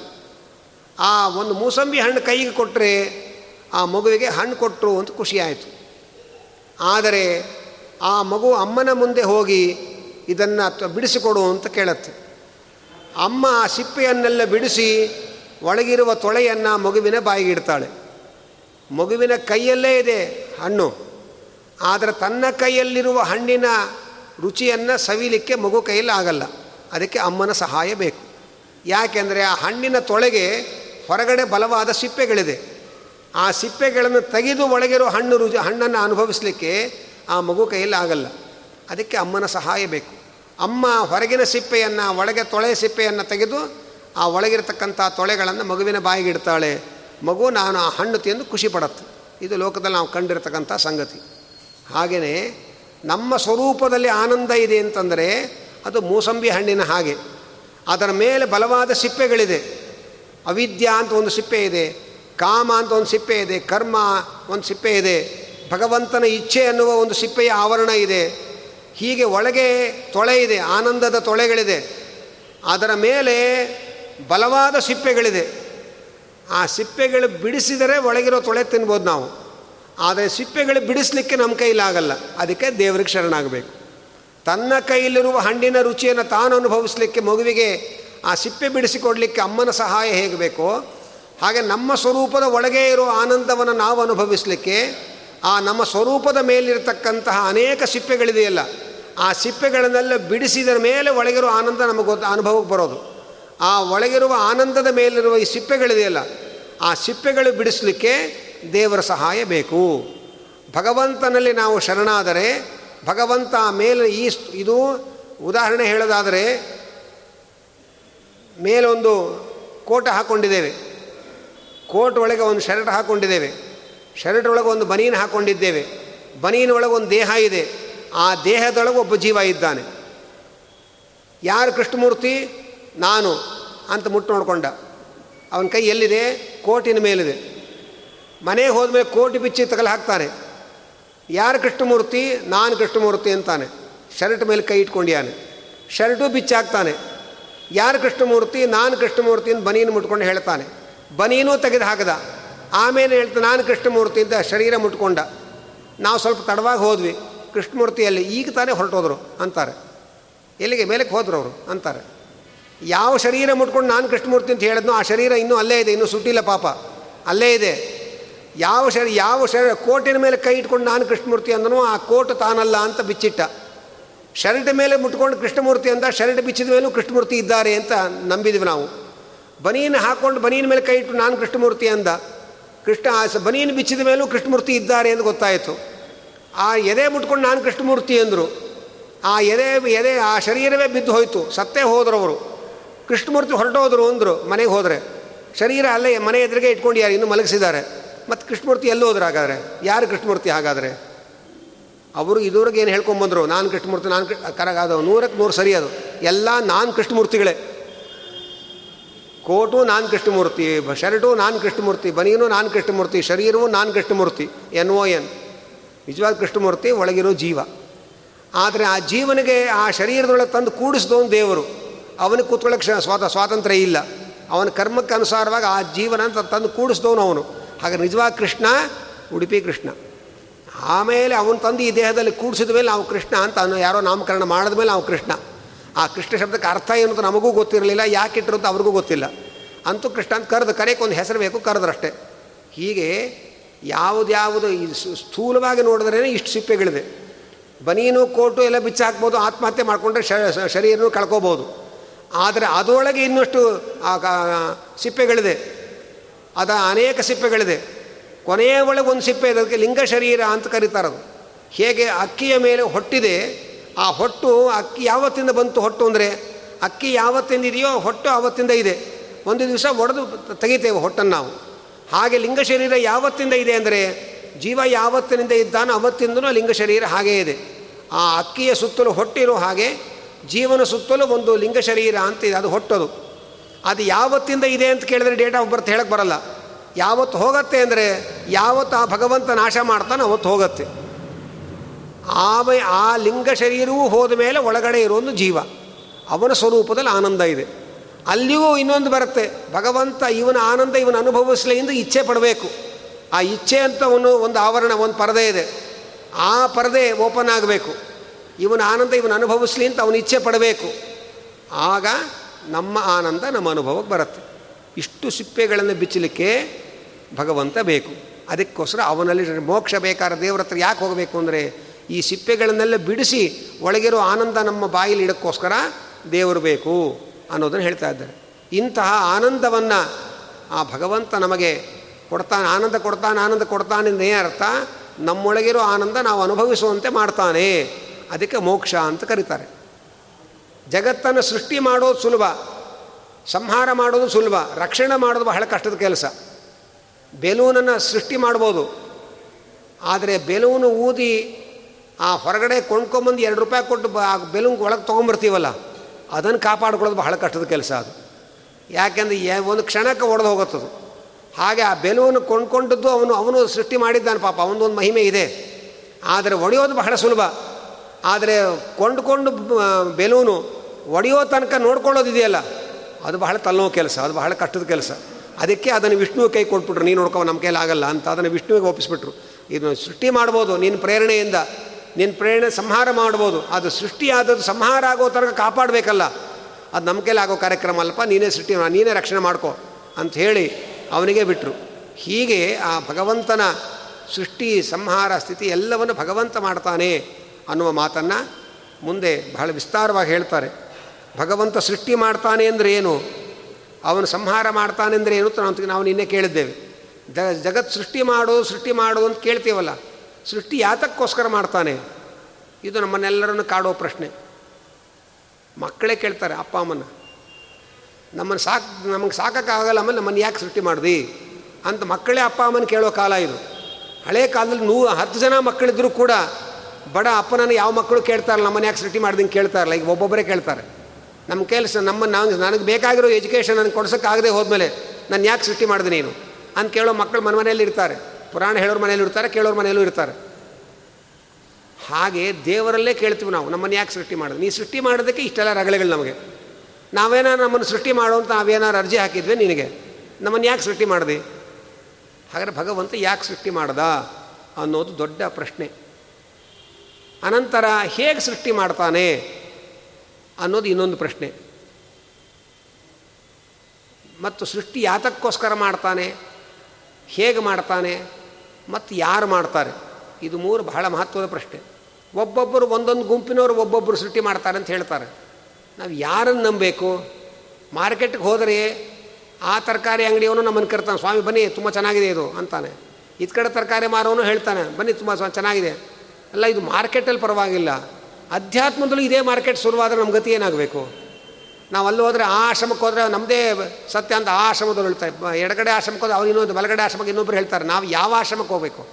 ಯಾವ ದೇವಸ್ಥಾನಕ್ಕೆ ಹೋಗ್ಬೇಕು? ಯಾವುದನ್ನು ಸರಿ ಅಂತ ನಂಬಬೇಕು ನಾವು? ಎಲ್ಲ ಎಲ್ಲರೂ, ಎಲ್ಲ ಅಂಗಡಿಯವರು ಅವ್ರವ್ರದ್ದೇ ಸರಿ ಅಂತ ಹೇಳ್ತಾರೆ. ನಾವು ಯಾವ ತೊಗೋಬೇಕು ಹಾಗಾದರೆ? ಅನ್ನೋದೆಲ್ಲ ಗೊಂದಲಗಳು ನಿಮ್ಮ ತಲೆಯೊಳಗೆ ಕಾಡ್ತಾ ಇರುತ್ತೆ. ನಾಳೆ ಸಾಯಂಕಾಲ ತನಕ ಆ ಗೊಂದಲಗಳು ಹಾಗೆ ಕಾಡ್ತಾ ಇರಲಿ. ನಾಳೆ ಸಾಯಂಕಾಲ ಉಪನಿಷತ್ತು ಉತ್ತರ ಕೊಡುತ್ತೆ ಏನು ಅಂತ. ಅಲ್ಲಿ ತನಕ ನಮ್ಮ ಸಂಶಯಗಳನ್ನೆಲ್ಲ ಹಾಗೆ ಜೋಪಾನ ಮಾಡ್ಕೊಂಡು ಮನೆಗೆ ಹೋಗೋಣ. ಸಾಯಂಕಾಲ ನಿರ್ಣಯ ಸಿಗುತ್ತೆ ಉಪನಿಷತ್ತು ಹೇಳುತ್ತೆ ಅನ್ನೋದು ಹೇಳ್ತಾ, ಹರಯೇ ನಮಃ, ಸರ್ವಯಜ್ಞ ಭುಜೇ ನಮಃ. ಕಾಯೇನ ವಾಚ ಮನಸೇಂದ್ರಿಯೈರ್ವ ಬುದ್ಧ್ಯಾತ್ಮನಾವಾನುಸೃತಸ್ವಭಾವ, ಕರೋಮಿ ಯದ್ಯತ್ ಸಕಲಂ ಪರಸ್ಮೈ, ನಾರಾಯಣಾಯೇತಿ ಸಮರ್ಪಯಾಮಿ ಯಸ್ಸರ್ವಗುಣಸಂಪೂರ್ಣ ಸರ್ವದೋಷವಿವರ್ಜಿತ, ಪ್ರಿಯತಾಂ ಪ್ರೀತ ಏವಾಲಂ विष्णुर्मे परमसुहृत् प्रीणयामो वासुदेवं देवतामण्डल अखण्डमण्डनं प्रीणयामो वासुदेवम्।